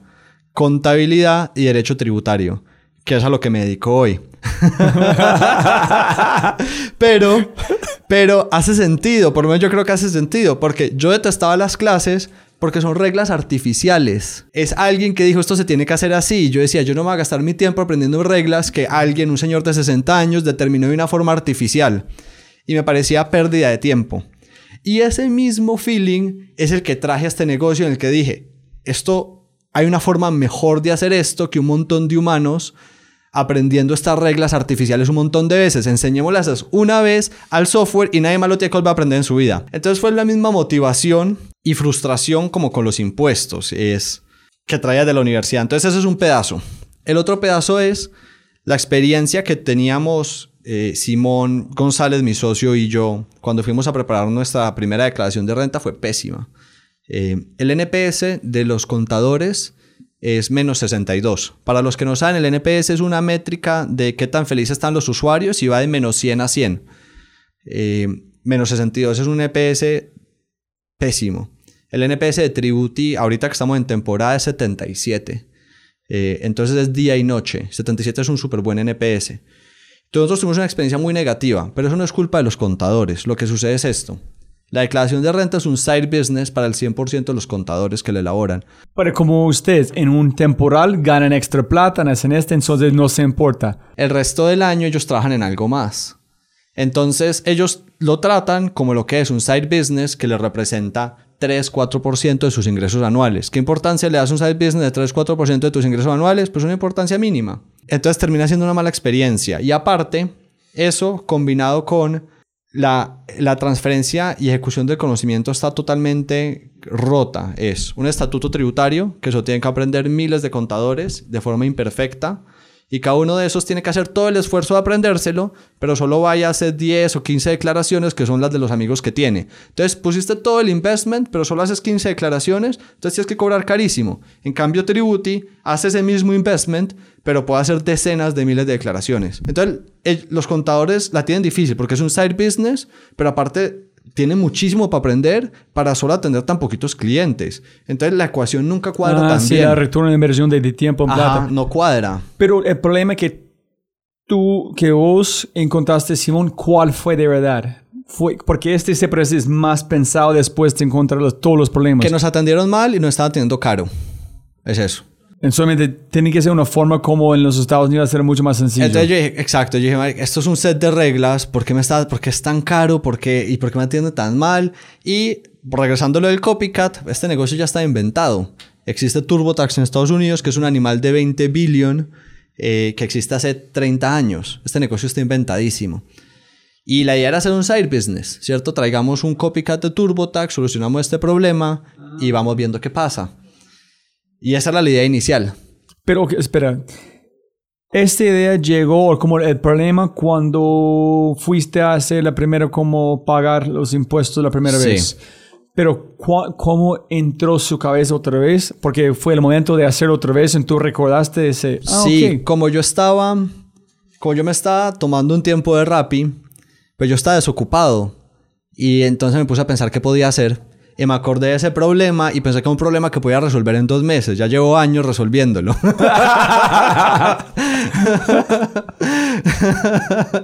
y le dije a Simón, weón, vení que en dos meses resolvemos esto y tenemos un negocio. Y acá llevamos años clavados todavía dándole. Eh, y así fue. El, el, cerebro es muy, muy raro, ¿no? Cómo funciona, como de conectar la chispa en este punto donde yo quiero trabajar en eso. Es, ¿What? De todos los problemas que tuviste trabajando con Rappi en todo, hay miles de oportunidades y tú decidiste dedicarse a eso. Sí, bueno, y el otro pedazo de esa pregunta, entonces hay tres. Mi desdén por estas reglas artificiales, mi frustración con el servicio que tuve y el conocimiento de que habían soluciones mejores como TurboTax en Estados Unidos. Y la tercera ficha, hilándolo a, a mi experiencia en Private Equity, en Private Equity nos encantan los negocios no sexys. ¿Por qué? Los negocios no sexys, precisamente porque no son sexys, pues tienden a tener menos competencia y tienden a ser me mejores negocios. Como ahorita logística súper sexy, pero antes fue cero sexy. Sí, y impuestos en verdad es recontra poco sexy, pero esto a mí, a mí no me importa tanto que sea sexy o no, porque yo no hago el negocio para show off. Esto no es una discoteca. Yo no estoy buscando amigos con el negocio. Yo estoy buscando un negocio saludable. Y lo no sexy es más saludable y para mí lo saludable es atractivo. Sí, Entonces, por ejemplo, TurboTax es muy famoso por la calidad de su negocio. En TurboTax, los usuarios que vienen un año, la probabilidad de que repitan el otro año es casi 100% y que repitan por los próximos 20 años es casi 100%. So lifetime value is fucking El lifetime, lifetime value value. fucking high. Y lo mides literalmente en décadas. El, turbo, el lifetime value de TurboTax se mide en décadas. Muy poquitos negocios pueden decir eso. Y, para mo- y si tienes esos clientes, la chance que alguien van a saltar el barco en trabajar con alguien más Es, Es bajo, Es muy bajito. Porque ya tenemos toda tu información, ya te conocemos. El otro año es mucho más fácil hacer las en llenar cosas. las cosas. Nadie le gusta hacerlo. Más rápido, más automatizado, mejor mi vida. En si yo tengo que ingresar todo este maldita información, no. Exacto, no. Entonces juntamos esas tres y decimos, bueno, esto es, esto es un side project que vale la pena. y nos lanzamos a hacer el side project. Eh, en ese entonces éramos solo Simón y yo. Simón hizo todo el lado de los impuestos. Yo con unos freelancers hicimos el producto. So, tú no hiciste nada de código. Contrate a alguien para hacerlo. Oh, entonces esta es una historia interesante para los que están escuchando. Fue sin código, lo hicimos con no code. Sí, ¿Cuál fue su MVP? No code con una, se lo recomiendo a todos, se llama Bubble. La página es bubble.is, bubble.is. Es una maravilla, se lo recomiendo pagar en MVPs. Mil veces más barato, mil veces menos complejo que código. Nosotros nos terminamos cambiando a código, ahora Tributo y todo, todo corre en código. No estoy tan claro que haya sido la decisión correcta. Eh, ¿En qué sentido? Otro es. el código es mucho más flexible, pero también es mucho más complejo de sostener. Eh, no code no te permite hacer todo lo que quisieras hacer, que te puedas imaginar, pero te permite hacer casi todo. Pero tiene un nivel de complejidad mucho menor. Ajá. Entonces, digamos, nosotros construimos todo Tributi, pues toda la primera versión, eh, de verdad, de verdad, en dos meses, solo dos personas y un freelancer y... El MVP. El MVP, En dos meses. en dos meses. Ok, so, so de- no fuiste a la calle testeando si tienes esa necesidad, no preguntaron cómo... Ah, hicimos cero de eso.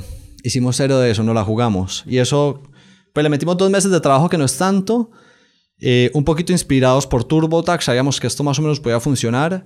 eh, y no la jugamos. Quizás de- yo en retrospectiva yo creo que hubiera preguntado más antes de haberme lanzado. nosotros no hicimos nada de eso. Nosotros metimos todo primero y después salimos a ver si, si alguien lo quería, que eso es un error. ¿En cuánto plata invertiste su propia plata en esos dos meses? Sí, era la plata nuestra y le invertimos a toda la temporada, incluyendo marketing, como 40 mil dólares. Como que 120... Como 120 millones de pesos, Ok. incluyendo marketing. Y la mitad de eso habrá sido producto, un poquito menos, un tercio de eso fue producto. Me imagino en marketing aprendiste en Rappi. Listo, si tenemos gente, vamos a targetear a estas personas. Si tenemos esa cantidad de personas que pagan, este van a sostener como el negocio por un cantidad de tiempo. Ok. Supuestamente tuviste la capacidad de saltar muchos temas porque en Rappi sabes cómo hacer algo de verdad. Ok, si solamente tenemos cinco clientes, pagan por esta cantidad de tiempo. Sí, y, y Robbie, de pronto un tip es, si la gente quiere ser emprendedor y no sabe cómo hacerlo, eh, vayan a un startup y únanse y trabajen con ellos. Búsquenlo, escojan el que les guste y después de un año van a saber muchísimo más. El lo más difícil de un startup es perderle el miedo. Hay muchas cosas muy difíciles, pero digamos, yo hago muchas cosas de mi trabajo muy mal, muy mal. Hay un par de cosas que hago bien, pero muchas las hago mal. Lo más importante es que estoy acá haciéndolas. Eh, en un startup hay que pegarle a un par de cosas que funcionen bien y después tienes un montón de otros fuck-ups, pero no importa tanto siempre y cuando tengas una o dos cosas realmente bien. Entonces está bien si no son expertos en todo, no pasa nada. Vayan, aprendan un poco, le van a perder el miedo y esa es la barrera más importante. Después de eso, está bien si no saben de marketing, está bien si no saben programar, tienen que saber un par de cosas, no tienen que saber hacer todo. Yo creo que Freddy dijo algo muy chévere en este podcast, dijo, o me fue en un tweet, no me recuerdo, y dijo, si tú quieres estar en un startup, diles a ellos, yo estoy dispuesto a hacer aseo, sacar la basura, dame una oportunidad de trabajar en este. Como te dicen, rápido, yo quiero trabajar aquí. Exacto. No es, hey, I think I'm good for this. No, es, I want to fucking work here. Toda empresa, sobre todo los startups, tienen problemas de talento. Contratar es un headache muy grande Sí, para es todo más el mundo. grande. Entonces, si alguien viene y te dice, yo soy tu empleado ideal, uy, pues, o sea, me caíste del cielo. Y si estás motivado, bienvenido. ¿Cierto? O sea, te contrato feliz. Y para los que estén ahí, si están así de motivados, búsquenme que los contratamos. Eh, porque buscar, por conseguir gente para construir startup es en verdad muy difícil. So, ya MVP, dos meses y... Y entonces aplicamos a YC. Tuvimos un año, una primera temporada aceptable, no teníamos números locos. So, un año... des- so, Hicimos los dos meses, ¿Cuándo lanzaste? ¿En qué?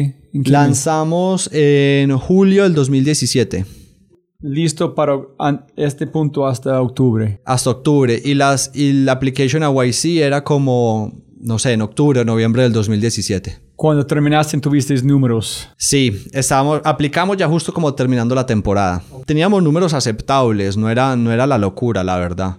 ¿Perdiste plata o está- tuviste un No, perdimos plata, todavía perdemos plata.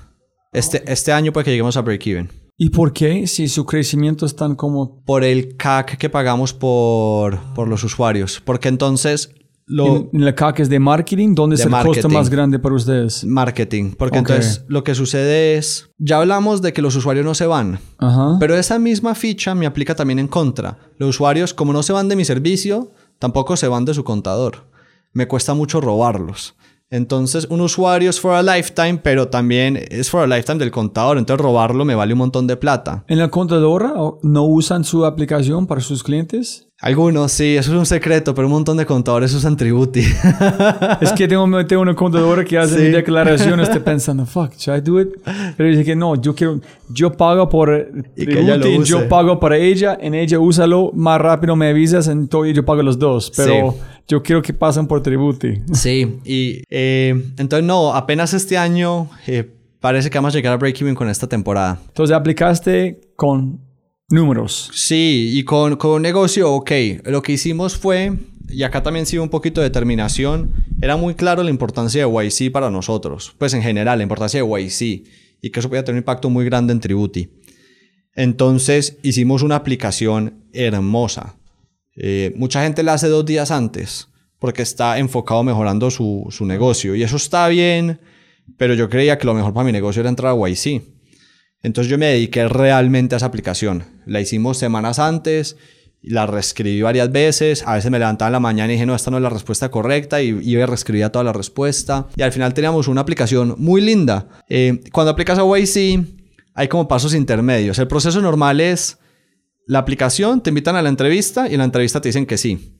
Pero si estás ahí on the fence, en el, o sea, si no es claro, te invitan a un paso intermedio. Entonces, en vez de invitarte a la entrevista, te invitan a una entrevista por Skype para ver y después te invitan a la entrevista. Y en la entrevista, si no es un sí claro, a veces te dicen quédate y te hacemos una segunda entrevista. Entonces, uno más o menos sabe qué tan bien te fue en entrando al proceso. Nosotros entramos de una. Eh, nosotros, no, nosotros no teníamos por cualquier media ninguno de los mejores negocios. De hecho, cuando estuvimos en YC, yo creo que fuimos de las peores empresas de nuestro cohorte de YC. Eh, pero entramos derecho porque pues teníamos los datos muy claros y le pusimos el esfuerzo y eso nos ayudó mucho a entrar. Entonces también, entonces también hablando un poquito lo de la determinación. Si tienen claro que lo que quieren entrar, si quieren ir, pues hagan el esfuerzo en ir. Pero tú, ¿tú crees que fue este parte de su aplicación o la entrevista? Ambas. Y las preparamos las dos mucho. ¿Cómo fue la entrevista? Hilando otra vez a la experiencia de Private Equity, YC es un inversionista. YC el negocio de YC es invertir. Entonces ellas las preguntas que hacen son preguntas de inversionista. Y yo Siete afortunadamente... años, ¿qué, ¿cuál es este? ¿Cuánto tiempo? ¿Cuándo para como duplicar, triplicar el Y, negocio? y ellos están viendo, están buscando las oportunidades y los riesgos que busca un inversionista. Que ese, yo no era un inversionista de early stage, pero pues había tenido experiencia como inversionista, entonces algo entendía de lo que estaba pasando de verdad en la aplicación. Cuando preguntaban esto, en verdad, ¿qué estaban tratando de entender? Entonces yo respondí directamente a todas esas preguntas. Y en la entrevista, la mismo cuento, yo sabía muy bien qué estaban preguntando, Su motivación de la pregunta. Sí, o por lo menos creo que sabía, Sí, ¿cierto? sí. Yo no sé. Y entonces pasó esa dicotomía de que entramos como si fuéramos de las mejores empresas, pero no éramos de las mejores para nada. Y Entonces- todos de ustedes pasa, ¿cuántas em- personas en su empresa? O sea, van los founders, en ese caso Simón y yo. Pero en, como solamente contratando por temporada en ese momento. Ah, éramos solo dos, solo, no, había, no teníamos empleados, éramos Simón y yo y nadie más. Simón y yo y nadie más. ¿En sí. dónde estabas cuando como recibiste la llamada? Puta, fuimos. Fuimos a comer y ellos te llaman esa noche. Y habían, habían otros, como otros, otros pelados ahí comiendo en una mesa al lado de nosotros. Y en un momento alguno de ellos sale. Yo como que miro, se- veo que está hablando por teléfono. Veo que se emociona. Veo que llama a sus compañeros, salen y todos están saltando afuera del restaurante. Y yo digo, jue puta, estos manes entraron, ya estaba súper tarde, nosotros nos quedamos afuera. Y ellos llegaron, pidieron champaña, y Simón y yo, que aparte estamos enfermos, porque como de los nervios, nosotros ni nos hablamos, nos sentamos ahí una hora comiendo sin hablarnos, porque ¿En serio? Fue Pensamos tan que- grande para ingresar a YC. pensamos que no habíamos entrado. Y, y de repente sonó el teléfono. Hicimos la misma de ellos. Eh, salimos, saltamos, nos tomamos las cervezas. eso la verdad es bien emocionante. Y eso, eso le cambió la vida a Tributi dramáticamente. YC, yo creo que YC es bueno para varias cosas. Uno es el acceso a los partners de YC. Ellos son superlativos. Eh, porque son muy buenos, pero porque tienen más información que nadie viendo startups. Entonces ya simplemente puedo hacer regresiones, te pueden recomendar muy bien. ¿Y quién fue, quién fue su mentor? Eh, Aaron, Aaron Harris y Holly Lou. Entonces, quizás en orden ascendiente de importancia de YC en mi experiencia. Los partners primero. Segundo, los compañeros. Toda la, la comunidad de YC es muy cercana. Eh, tenemos un grupo de YC Latinoamérica que es súper útil y tenemos un grupo de Latinoamérica de YC de nuestro batch y esos son de mis mejores amigos. Es decir, cuando me case voy a invitar a varios de esos. Eh, hablo con ellos seguido y es muy, es muy útil conocer gente que está viviendo por la misma experiencia que tú. Porque no hay mucha gente que esté en esto, no lo puedes compartir con muchas personas. Eh, entonces es bueno poder armar un grupo de soporte que conoce los problemas que estás viviendo.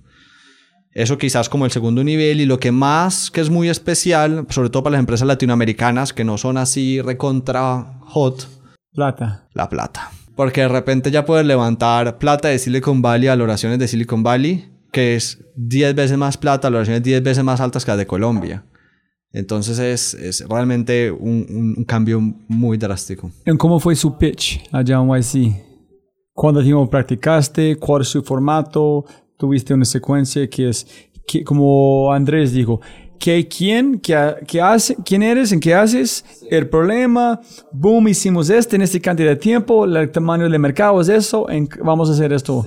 Eh, si quieres te lo cuento rápidamente, ya está un poquito en desorden, pero entonces hola, somos Andrés y Simón, fundadores de Tributi. Tributi es como un turbo, eh, perdón, fundadores de Tributi. Eh, automatizamos la elaboración de la declaración de renta para las personas. Es que me lo sé en inglés, entonces estoy traduciendo. y es como un TurboTax para Latinoamérica.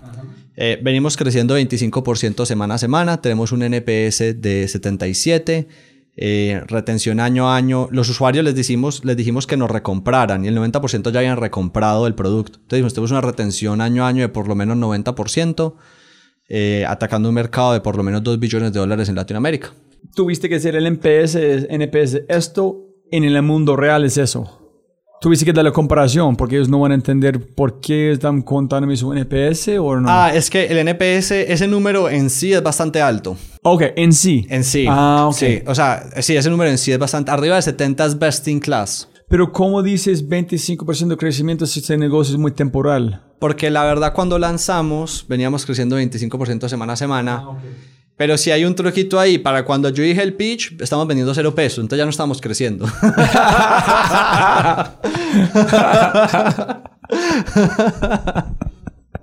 Pero nadie me, na- nadie me preguntó Es más del lado del banco de inversión, Sí, mostrando los exacto. números que quieren. Don't, don't look too deep.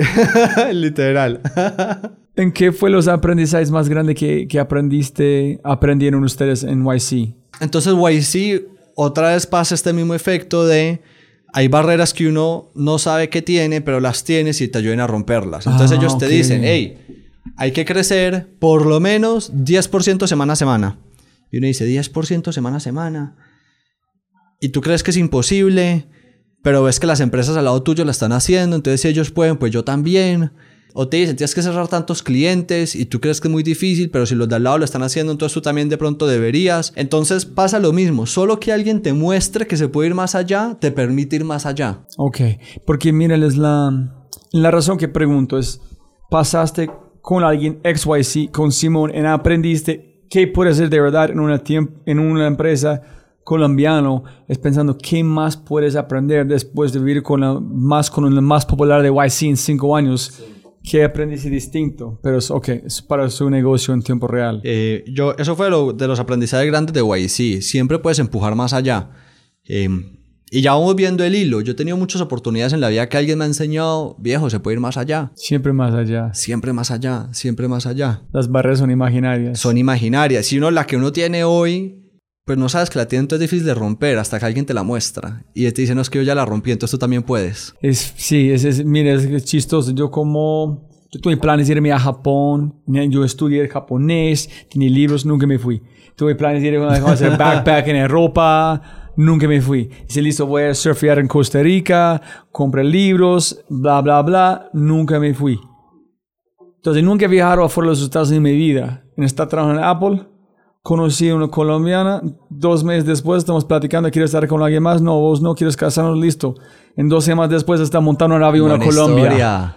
And it's like, huevón, todas las excusas en el mundo para no viajar. Plata, esto, Buena esto. historia. En, en dos semanas, pasaporte, avión a Colombia. And es, es porque las barreras que yo puse en mente fue 100% de mierda. Muy buena esa historia. And yo aprendí este Robbie. momento adelante que es las bar- barreras reales son física y matemática, ciencias. El resto de las barreras are just something that you just can't get past. Sí. Y mira otro, qué pena, es que es tu podcast. Yo pensé, este podcast van a ser, uh, van a ser para toda América Latina. Voy a, voy a platicar con los grandes. En, en- ok, sí, va a ser una locura.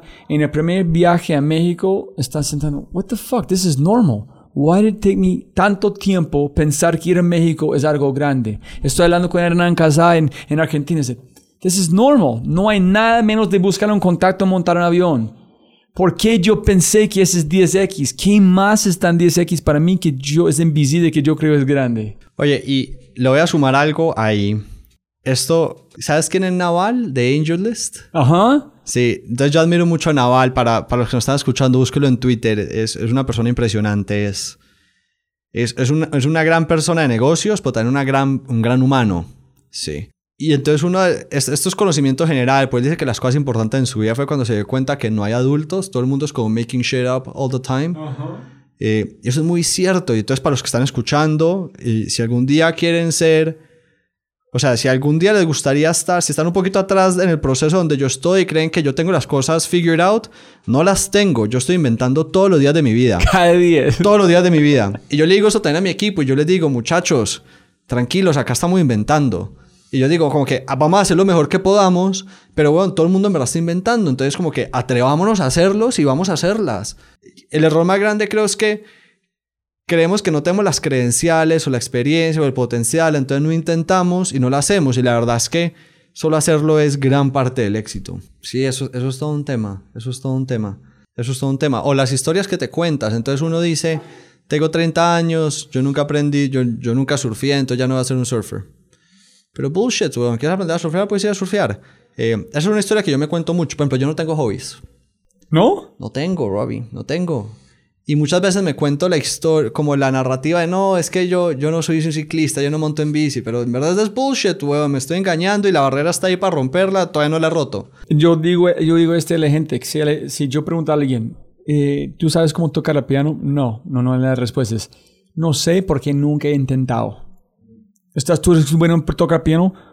No, porque yo no practico suficiente, entonces yo no sé mi capacidad de decir, "Bueno, no voy a practicar. Es contestar de verdad, Sí. nunca decir no porque has intentado, no sé cómo no sabes. Pero la gente contestan con ese, es como el pensamiento de growth, o como fijo, o... o- Claro, pues, el growth mindset. Sí, con mis hijas llegan con un dibujo, mis dibujo, yo trato de decir, ay, qué lindo, digo, wow, estás practicando mucho, yo veo cómo estás mejorando, es como hacer el premio por el proceso, no por la cosa fijo, pero nosotros como seres humanos, ¿es el gol o no? No es el tiempo que tú practicaste meter este primer gol, pero...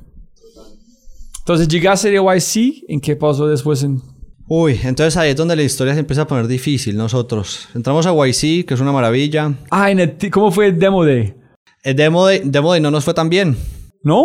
Demo de no nos fue tan bien. Éramos pequeños. Temporada ya había pasado hace varios meses. Entonces había como la duda de, bueno, pero entonces como what's going on. El, el negocio estacional pues es difícil de entender. Entonces nosotros no fuimos de las empresas sexys. Yo nunca he escuchado una... ¿Cuántas más empresas son temporales? Yo no conozco ninguna. Porque Ah, ok.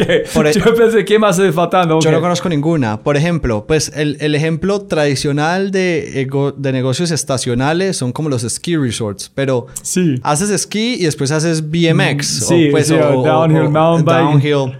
Nosotros, yo hace dos meses vendía cero pesos y llevaba vendiendo 10 meses por 10 meses cero pesos y en estos dos meses tengo que vender todo el año. Yo paso de cero, un valor positivo, o sea, infinito, y después regreso otra vez a cero. Y no vendes como... Si vas a hacer su declaración de renta y contributi, paguen ahorita en, como ahorran 50%. Robbie, lo intentamos, la gente no le interesa. Esto es un problema de una hora al año. Entonces, cuando yo intento adelantarte el problema de una hora, la gente me manda al carajo y me dice, huevón, escríbeme cuando me importe, pero ahora me y importa no cero. preguntas cuando si, os- si vuelves plata, se oye, si quieres ahorrar este pedacito, podemos como tener sus cosas listas para el próximo año.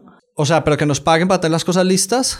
No, es que sí, en el United States, si es bueno, tipo, listo, vamos a devolver como 3 mil dólares a vos. Ah. Pero si tú quieres, de este 3 mil, vamos a ahorrar como 100 dólares aquí en su cuenta. En el próximo año tú estás listo con ese descuento para armar sus próximos impuestos. Entonces, eso me gusta, pero hay una diferencia. Nosotros elaboramos solo la declaración, pero en Colombia no hay forma de pagar online. Entonces, yo te la elaboro y después tú tienes que ir a pagarle a la DIAN. Y la DIAN es la que te vuelve a ti la plata. Ah, ok. Entonces, yo no So, hago parte de puedes ese flujo. de- de- Yo no hago parte de ese flujo. Ah, ok. Sí. So, no puedes cobrar dos veces porque no tienes capital. Sí, yo no hago parte de ese flujo. Shit. Eh, entonces, en verdad es bastante difícil, pero yo ya al comienzo, al comienzo nos costó mucho, pero TurboTax en Estados Unidos pertenece a Intuit. Intuit es el dueño de QuickBooks, que es uno de los primeros grandes negocios como SaaS. Eh, entonces, esto es una empresa que claramente sabe hacer SaaS. Y a mí, mis inversionistas, muchas veces, cuando hablo con ellos, me dicen, bueno, ¿por qué no intentas convertir esto en un SaaS? Cobra una mensualidad. Y lo hemos intentado. Y también he hablado con TurboTax. Ellos también lo intentaron y fallaron. Y yo digo, viejo, yo intenté, no he podido porque la gente no desea esto. Puede que haya una forma, pero también me da un poquito de tranquilidad saber que uno de los abuelos del SaaS tampoco lo podido hacer con su negocio. Este, esto no es algo que la gente desea, esto es algo que la gente hace por necesidad. Entonces, lo que quieren es que yo les comprima las veces que tienen que interactuar con Tributi al mínimo, no al máximo. Entonces es una premisa distinta. La gente quiere lidiar conmigo solo 10 minutos al año. Si yo le digo, pa, hablemos una vez al mes, me dice, no, gracias. Yo no quiero nada que ver con impuestos. Háblame solo cuando necesito hacer esto. ¿Y cuándo hablaste con el presidente de TurboTax? Eh, cuando estamos en YC, el presidente de TurboTax eh, fue a dar una charla a Stanford y un amigo que está haciendo el MBA en Stanford me avisó, yo no sabía. Y entonces yo llegué allá y me hice pasar por un estudiante de Stanford para hablar con él. Pero mira, es- usando qué, qué tienes para llegar donde Claro. quieres. No hay limitaciones. y entonces hablamos un rato largo, él en verdad un bacán. Porque tú dices qué estás haciendo. Entonces eres tan interesado. Estás en el mundo de impuestos. Sí, sí, sí. A otra persona enamorada con taxes. El- ¿Cuántas sí. personas en el mundo? Y, y pues Tributi, pues hablaba de TurboTax, es una, un- ni siquiera una hormiga. Entonces, lo es- no- me, pues me ayuda de una forma muy tierna, ¿cierto? Ven, yo te doy unos tips, tranquilo, hablamos de eso. Yo le digo, bueno, ¿por qué sigues cobrando una vez al año? Y me dice, viejo, es que esto no le interesa a la gente. es- o sea, Mi trabajo es que lidien con TurboTax lo menos posible, porque nadie quiere lidiar con impuestos. Y ya puedes sacar otros productos complementarios si quisieras, pero son productos distintos. Eso no resuelve el problema de la estacionalidad del producto de los impuestos. Simplemente sacaste nuevos productos y te diversificaste, pero el problema sigue siendo el mismo para ese producto. Pero dijo algo de tiburones, de agua, porque estás en el negocio, si vale la pena estar allá, porque nadie más quiere como nadar allá. Ah, entonces hablamos un poquito de eso y entonces es lo que hablamos. Esto es un negocio poco sexy, pero la calidad del negocio es supremamente alta. Un usuario que tú adquieres hoy, puedes contar con él, que esté contigo, de verdad puedes contar con él por dos décadas. ¿Qué negocio puede contar eso? Ni los bancos pueden contar eso. Eh, entonces es bastante, especial. Lo que sí me dijo es, eh, precisamente porque los usuarios, lo que hablamos, como los usuarios es difícil que se vayan, tan difícil de adquirirlos. Entonces, this is the, the long game. Esto, this is not a rocket ship, porque tienes que construir y construir se demora. Una vez construyes, tienes algo muy sólido que no va a desaparecer, pero cada uno de esos ladrillos te va a costar y eso va a demorarse. Y aparte, como solo puedes adquirir usuarios una vez al año, tienes que tener mucha paciencia. Porque pues si le quieres meter un volador, si le quieres meter plata, solo lo puedes hacer durante 70 días al año. El resto del año no puedes crecer así quisieras. So, allá es donde sale todo su CAC. ¿Ustedes tratan como convertir gente todo el año o solamente en un pedacito? En allá van todos los... Tratamos de convertir gente todo el año y convertimos algunos, pero la gran mayoría de nuestros usuarios vienen durante temporada, que es cuando tienen disposición para que les hablemos de estos servicios. En allá me imagino es como llega combinas bien con Bancolombia. Bajan el costo de CAC Exacto. siempre. Exacto. Si ellos recomiendan, la gente usan a través de Bancolombia y su CAC es casi cero. Exacto. Entonces, el CAC con Bancolombia es cero y Bancolombia resuelve dos cosas muy importantes. Uno, este problema del CAC. Pero dos, el problema de la confianza. Tributi es una página desconocida en internet que está, está pidiendo todos tus datos financieros para elaborarte tus impuestos. Allá es el logo con ustedes dos allá. La gente ve en esta marca, confía en ustedes. Sí. Y nosotros somos una empresa muy seria, pero, pero pues igual es un ask muy grande. Te estoy pidiendo que me des toda tu información para elaborarte tus impuestos. Una página de internet. En si fracasamos, imagínese el camello en problemas que nosotros vamos a generar como vos si este no funciona bien. Exacto. Entonces es una transacción de muchísima confianza. Y entonces Bancolombia es uno de nuestros hacks para darle la vuelta a eso, porque entonces Bancolombia pues obviamente genera confianza. ¿En qué gana Bancolombia? De, Ofrecerle un buen servicio a sus clientes.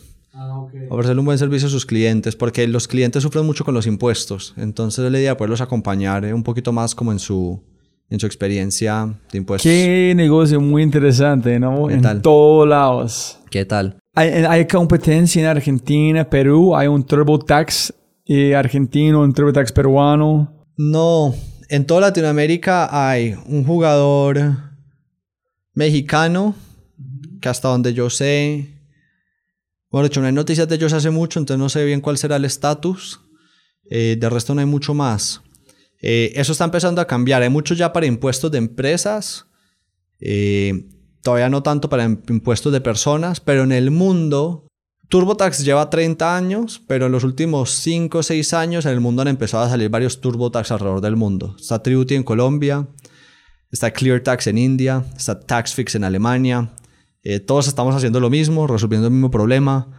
Eh, de formas ligeramente distintas porque son mercados distintos, pero entonces apenas estamos como empezando a surgir. Entonces, ¿por qué YC ustedes no de una sacan la plata para arrancar en México, Perú, en Argentina? Porque Colombia es muy pequeño, la penetración es pequeña, entonces crecer tienes un techo gigante. ¿Cómo es? Ravi, sí, y ahí son, son dos puntos. Entonces, yo a veces le digo, le digo como a, mi equipo, le digo, normalmente hay dos razones para hacer las cosas. La buena razón y la razón de verdad. Entonces, ven, te doy la buena razón. La buena razón es que resolver el problema es muy complejo. Resolverlo a escala. Hacer una declaración es muy sencillo. Hacer dos o tres es muy sencillo. Hacer decenas de miles eh, tiene un nivel de complejidad muy, muy, muy, muy alto. Más del 40% de nuestras declaraciones tienen un escenario que sucede menos del punto 2% de las veces. Eso lo que significa es más o menos ah, yo tengo un brazo ah, robótica, recibo este beneficio porque también soy un campesino de Chocón en este departamento. Ok.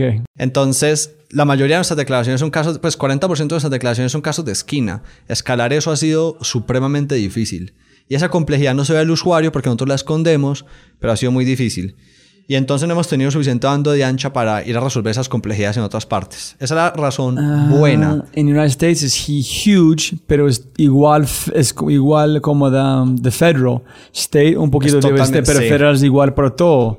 Entonces, como toda América Latina sería igual, muy sencillo escalar, pero aquí es... Pero es totalmente distinto. Esa es la razón buena. La razón de verdad es, Tributi tuvo un momento muy duro. Nosotros incluso llegamos a un momento en el que hayamos tomado la decisión de pivotear.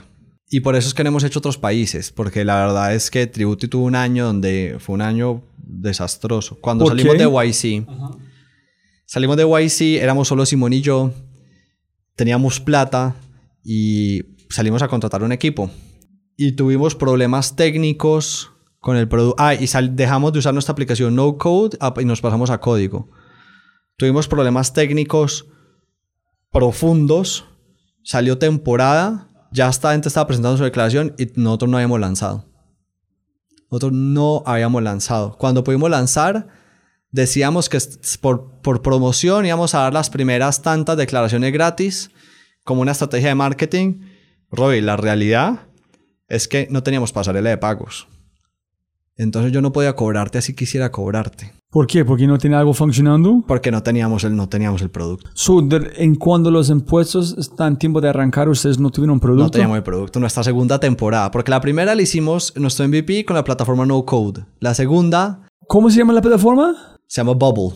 En- pero, ah, yo pensé solamente es como en InVision, pero tú actualmente puedes hacer aplicaciones de verdad. Sí, no, eso es una, es una aplicación. O sea, es como puedes hacer WYSIWYG lógica. para aplicaciones. Pero con lógica, con base de datos, puedes hacer todo ahí. Yo construí Tributi ahí. Puedes construir un TurboTax ahí. Ah, no ah, yo no sabía hasta profundidad que puedes No, es impresionante. wow. Se lo recomiendo a todos. Es impresionante. ¿Cómo hiciste una cosa como tributario Imagina- con así, imagínate. Ajá. Fuck, man. Entonces, si a este de parte del árbol lógica no funciona, tienes que buscar dónde estás, pero no es código, entonces no puedes buscarlo Pero como puedes hacer las cosas, pues en vez de código son como cajitas de lógica y workflows y todo eso. O sea, es Pero es súper más poderoso. complicado encontrar el problema. Pero más fácil construirlo. No, y más, y más fácil debug y más fácil hacer todo.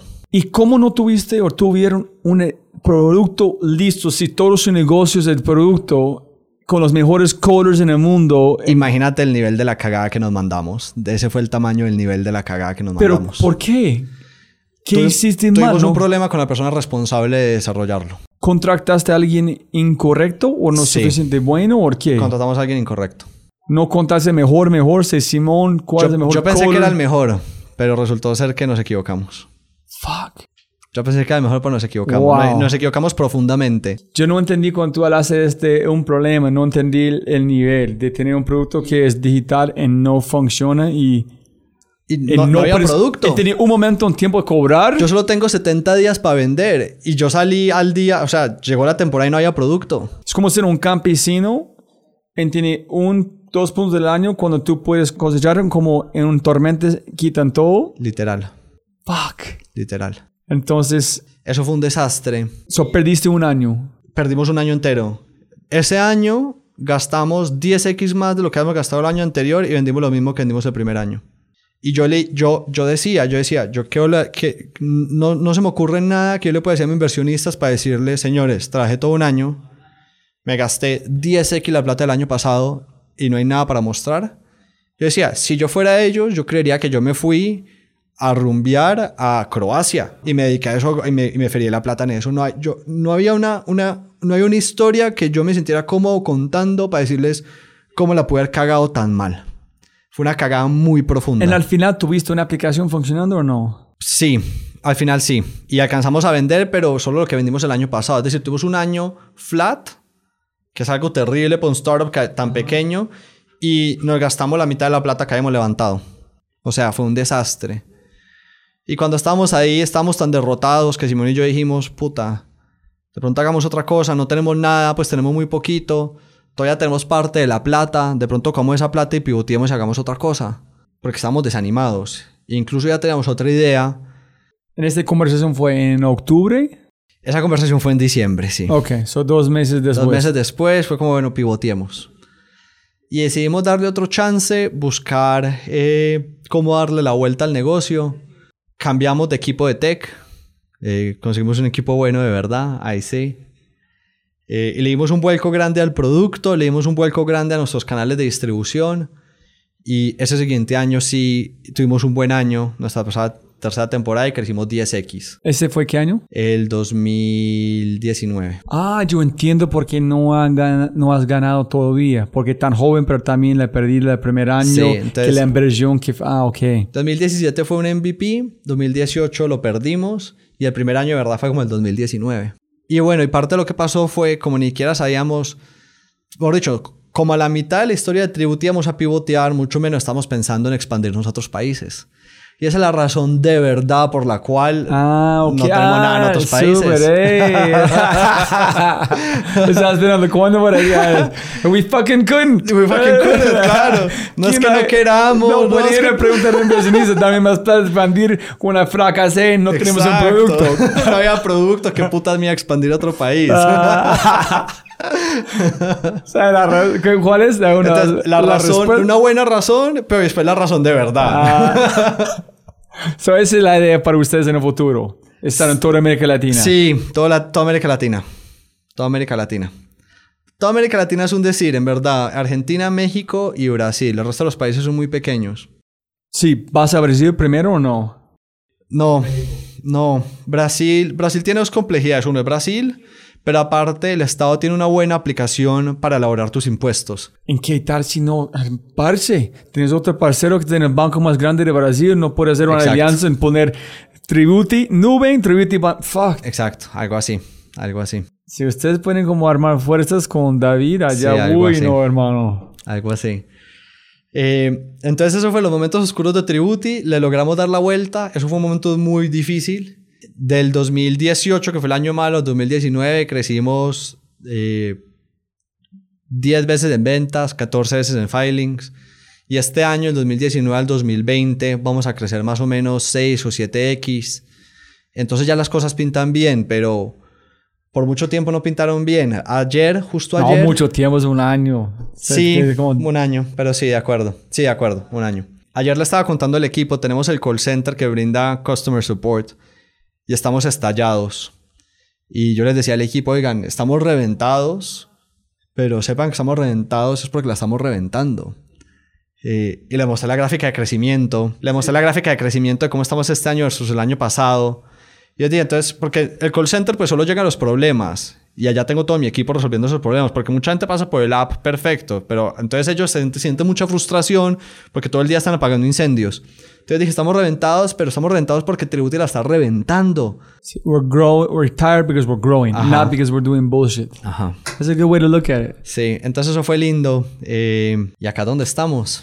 Sí, sí, yo hablé con un chico de Ernesto de Comunal en Perú. En ellos, él es de, de Endeavor. En ellos fueron a New York para un speed dating de inversionistas. Dijo, hermano, casi cada inversionista, ¿estás en México? No, ¿estás en Brasil? No, ok, listo, gracias. ¿Estás en Brasil? No, ¿estás en México? No, listo, gracias, chao. Este fue la conversación con... Y, y le debemos mucho a Simón Borrero por ayudar a cambiar esas historias. Eh, si Rappi no existiera, la plata no estaría entrando a Colombia. Sí, en cada vez es, es justo, estamos hablando con muchos clientes en otros países de América Latina. En Colombia es muy avanzado en muchos temas que la gente no, no sabe. Colombia es de un buen país en Sí, muchos. Colombia está moviendo. So, ¿Cuál es el próximo paso por Tributi? Buena pregunta. Eh, te cuento un poquito la visión.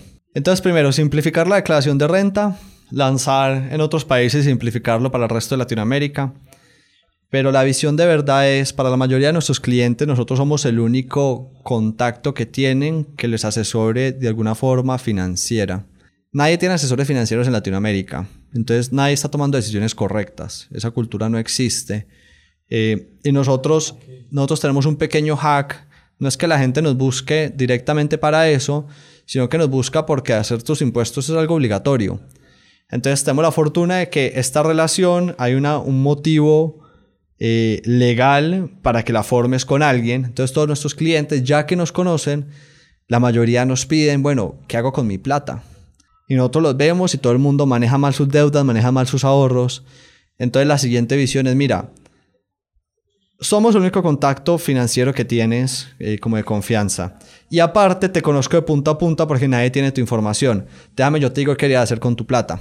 Y empezarles a ofrecer servicios financieros eh, tanto de ahorro, de crédito, de seguros, que realmente estén recontras y laser, eh, como tailor-made para el usuario, porque nadie te conoce como Tributi te conoce. Yo escuché la historia de Money Lion, pero este fue casi un par de años. En ellos hablaron de su retención de clientes, es como 75%. En todo fue a través de funnel. Ingresan con un credit score, ofrecen unas cosas muy puntuales para ahorrar plata. En ellos, nadie, en ellos dicen la gente abren su aplicación todo el tiempo. En un banco abren como 3% a veces o menos. Pero ellos, la gente usan porque es útil para su vida. So, su funnel fue el chip distinto. Si ustedes tienen el funnel, personas ingresan nunca van a salir. Nunca van a salir. Poco a poco dar más herramientas su día a día. Y tenemos un, un punto de chequeo obligatorio anual. ¿Cierto? Año a año tienes que venir acá y volverme a contar cómo va tu vida. Pero mira algo interesante, no sé si este, este puede ser, es, yo tengo que pagar mi planillo, este cosa cada mes, ¿no? En mi contadora preguntan por todos esos documentos de este cosa. En estoy con esta empresa, facturas, bla, bla, bla. Sería más sencillo si cada vez que yo hago este están en Tributi en el espacio correcto con el fin de año yo no tengo que subir nada porque ya tengo mis documentos. Total, total, total. Esta forma yo, yo usaría Tributi todo el tiempo. Sí. Si de, de cada mes, oye, pagaste su planilla, aquí es tu parte, súbelo queda acá. grabado. Sí, de acuerdo. Ese es. Los independientes tienen que hacer, tienen que hacer ciertos pagos y recolectar cierta forma, eh, cierto, la información de esos pagos de forma recurrente. Eh, entonces son un tipo de clientes especial, Ah, distinto, ok. y ahí es donde caes tú, digamos, que tienes que hacer esos pagos. Eh, y eso también está en el roadmap. Eh, pero ya es más un producto como, como no tan distante de lo que tenemos. La visión de fondo es, la mayoría de nuestros clientes no tienen nadie que los asesore. Entonces, mira, ya te conozco bien, eh, te puedo decir literalmente, oye, estos 15 millones de pesos que tienes en tu cuenta, en tu fiducuenta, no las deberías tener ahí. Deberías, las deberías haber metido en pensiones voluntarias que tienen tratamiento tributario especial y tendrías tanta plata más. O tienes un crédito hipotecario que sacaste hace 5 años a una tasa del 16, pues sabes que eso lo refinancias hoy, lo puedes sacar a una tasa del 12. Lo más difícil a ofrecer al momento de ofrecer productos financieros, o no lo más difícil, pero una ventaja muy grande es saber exactamente qué ofrecer. Eh, entonces Tributi tiene un ángulo muy especial ahí. Sí, yo creo que ustedes tienen un gran potencial de, porque tú eres el base de todos. Si ustedes van a mostrarme, hey, basado en este que sabemos, si tú ganas esto o un poquito más el próximo año, tú puedes ahorrar este cantidad cada mes en base a tener su 401k, su seguro en todo. En aquí son la forma mejor para hacerlo con nuestro como algoritmos. Total, total. Total, esa es como la visión. ¿Por qué no renunciaste después de este año? ¿Inversionistas o algo más? Uy, Robin, me parece una súper pregunta. Yo siempre estoy curioso por qué la gente no dice, fuck it, it's not worth it. I'm gonna, here, take your money, qué pena, no, este no funciona, voy a volver a ser un inversionista porque tú dijiste, soy inversionista más de emprendedor. Sí. En ganar un montón más plata. Es una súper pregunta. Y entonces, la verdad, la verdad, la verdad, fue que no quería fracasar. La verdad, no quería fracasar. No quieres renunciar. El partido todo está en, en sesión. Es como parar perdiendo 0-5 en un partido de fútbol, pero hay 20 minutos más y say, oh, listo, fuck it, we can't win. And Sí. no, Eh. eh, No, no, no, no, no quería el código personal. Sí, no quería fracasar, pero yo creo que eso fue un error. Y Tributi salió bien, pero no hay vergüenza en fracasar, sobre todo en los startups. Es muy normal fracasar, entonces creo que es muy fácil. Tributi salió bien, Fry, pero por mucho tiempo no era evidente que iba a salir bien. Y en ese momento lo que decíamos es, por intentar salvar esta oportunidad, ¿cuántas otras oportunidades no estamos persiguiendo que de pronto serían mejores? Yo creo que fue un error. Y entonces, regresando a lo que dijiste Alejandro Casas de Symmetric, Casas lo hizo muy bien. Casas no le importó fracasar Ropeo. Y lo que tiene ahora en Symmetric es mucho mejor que Ropeo. A mí me pasó lo opuesto. Yo no quería fracasar con Tributi. Y Tributi ya va bien y no me arrepiento. Pero también digo, si hubiera tomado otra decisión, ¿dónde es, ¿qué tendría en este momento? Puede que haya fracasado, pero también puede haber sido algo distinto. Entonces, creo que el miedo a fracasar no debería ser la razón para realmente seguir insistiendo necesariamente. Hay, hay muchas cosas para intentar y la mayoría van a fracasar. Entonces, es, está bien que los iteres. Entonces, ¿tú piensas que tomaste la decisión correcta? No sé. Ok. No sé. Me gusta la respuesta. que Sí, puede no sé. un universo paralelo donde estás Sí. con otro, la otra idea que ustedes están. Probablemente, sí, no sé. Sí, no sé. Esa es una buena pregunta. Yo, yo, eso lo, hablo- eso lo hablo mucho con Simón, mi co-founder. Decimos, ¿qué pasa si no estaríamos en Tributi? Simón, a mí me gusta mucho el mundo de inversiones. Simón viene del mundo de, de real estate y queríamos pivotear algo de real estate. Tuviste una empresa, una empresa que justo están ganando tracción en prensa de, de México, de una plataforma de inmobiliario, no me acuerdo cuál es el nombre, pero cómo están. Van, hay otro de, de Noguera, que es el ex socio de Miguel, de domicilios sí, que sí, tiene sí. otro. Sí, Este mundo es interesante. se está moviendo. Eh, entonces, sí, no sé si fue la decisión correcta. Creo que en como acá el valor esperado es fracasar, creo que no hay vergüenza en fracasar. ¿Cierto? La mayoría de los startups fallan, entonces no tengan vergüenza en caer en el valor esperado. Y un, un contrapunto a lo que yo estaba diciendo, que también Tributi lo vivió, mucho el éxito es, es suerte. eh, a, veces, Mucho. a veces te cae la oportunidad en, en la mesa, pero si no estás ahí, es difícil que te caiga. Entonces, entre más tiempo estás con tu startup, más chances hay de que salga ese momento. Y Tributi efectivamente pasó eso. Nosotros estábamos muy mal y, y le pudimos dar la vuelta con nuevos canales de distribución. Ahí tuvimos mucha suerte y entonces simplemente haber estado vivos, a- aún así estuviéramos muy mal, nos dio la oportunidad de que estallara. Entonces, no sé, creo que es una pregunta difícil de cuándo hay que renunciar y cuándo no. Y quizás, y acá ya estoy inventando, los dos argumentos que dimos son los dos muy orientados hacia, hacia el éxito del negocio. Pero yo no sé si el éxito de negocio mapea o se convierte también a la satisfacción personal.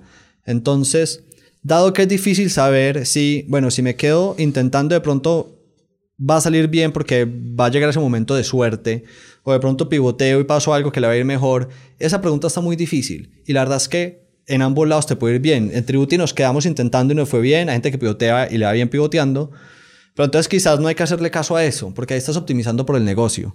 Quizás hay que hacerle caso a lo que te está haciendo feliz. Si tu corazón te dice que este negocio te gusta, inténtale. Allá es una buena pregunta, es que justo hablando con este Fresh Your Live, hablando con Daniel, él dijo, ellos invitaron Vélez para allá como hablar en... Él no es de familia, ¿no? No. Ok.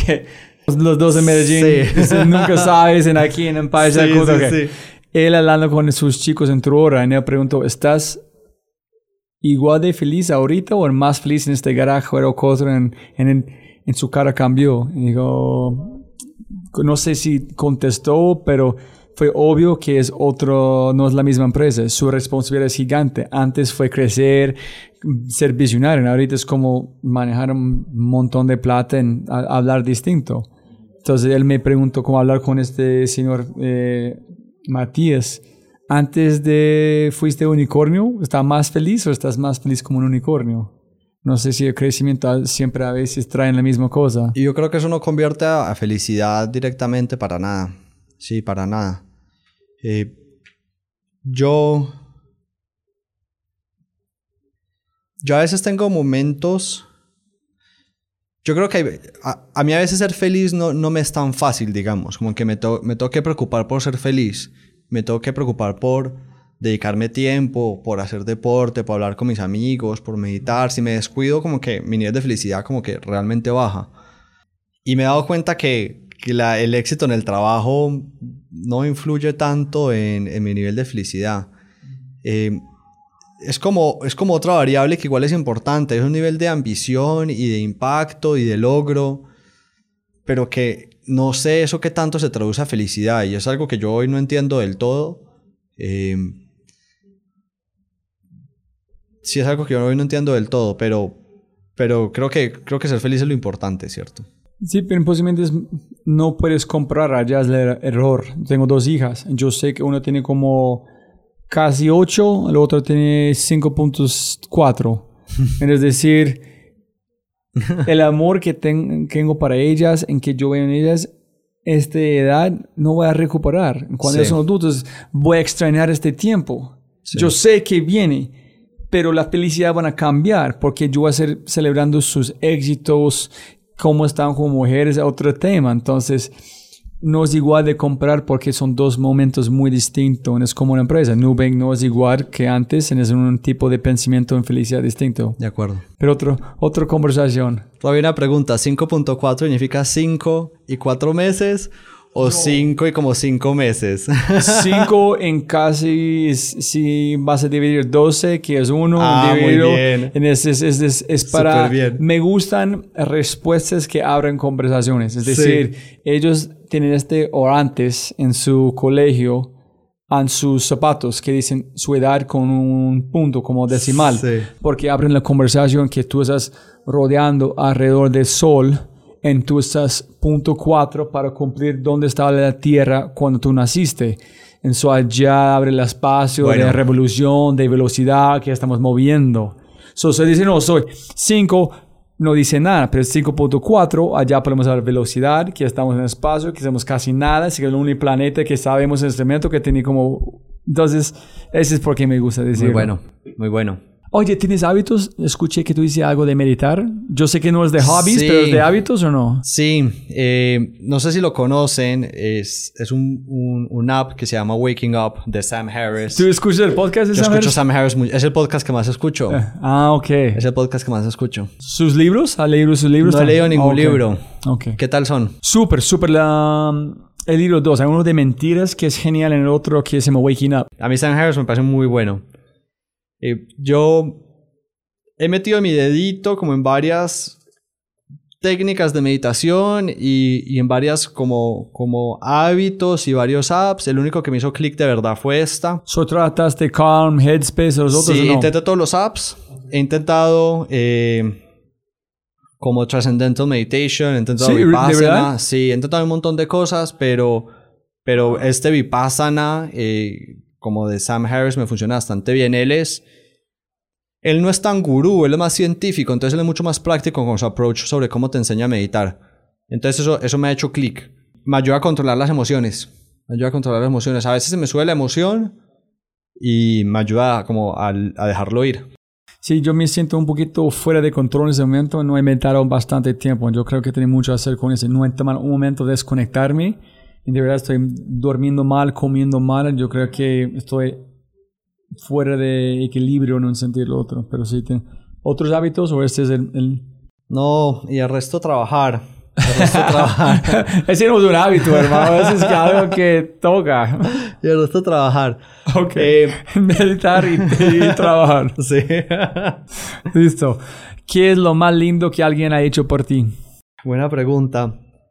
No la tengo tan clara, pero, pero algo que se me vino a la cabeza fue en este primer trabajo que te conté, hubo un jefe que se arriesgó conmigo. En esos puestos no contrataban recién egresados, como te dije, porque normalmente para llegar allá hay que pasar primero por banca de inversión.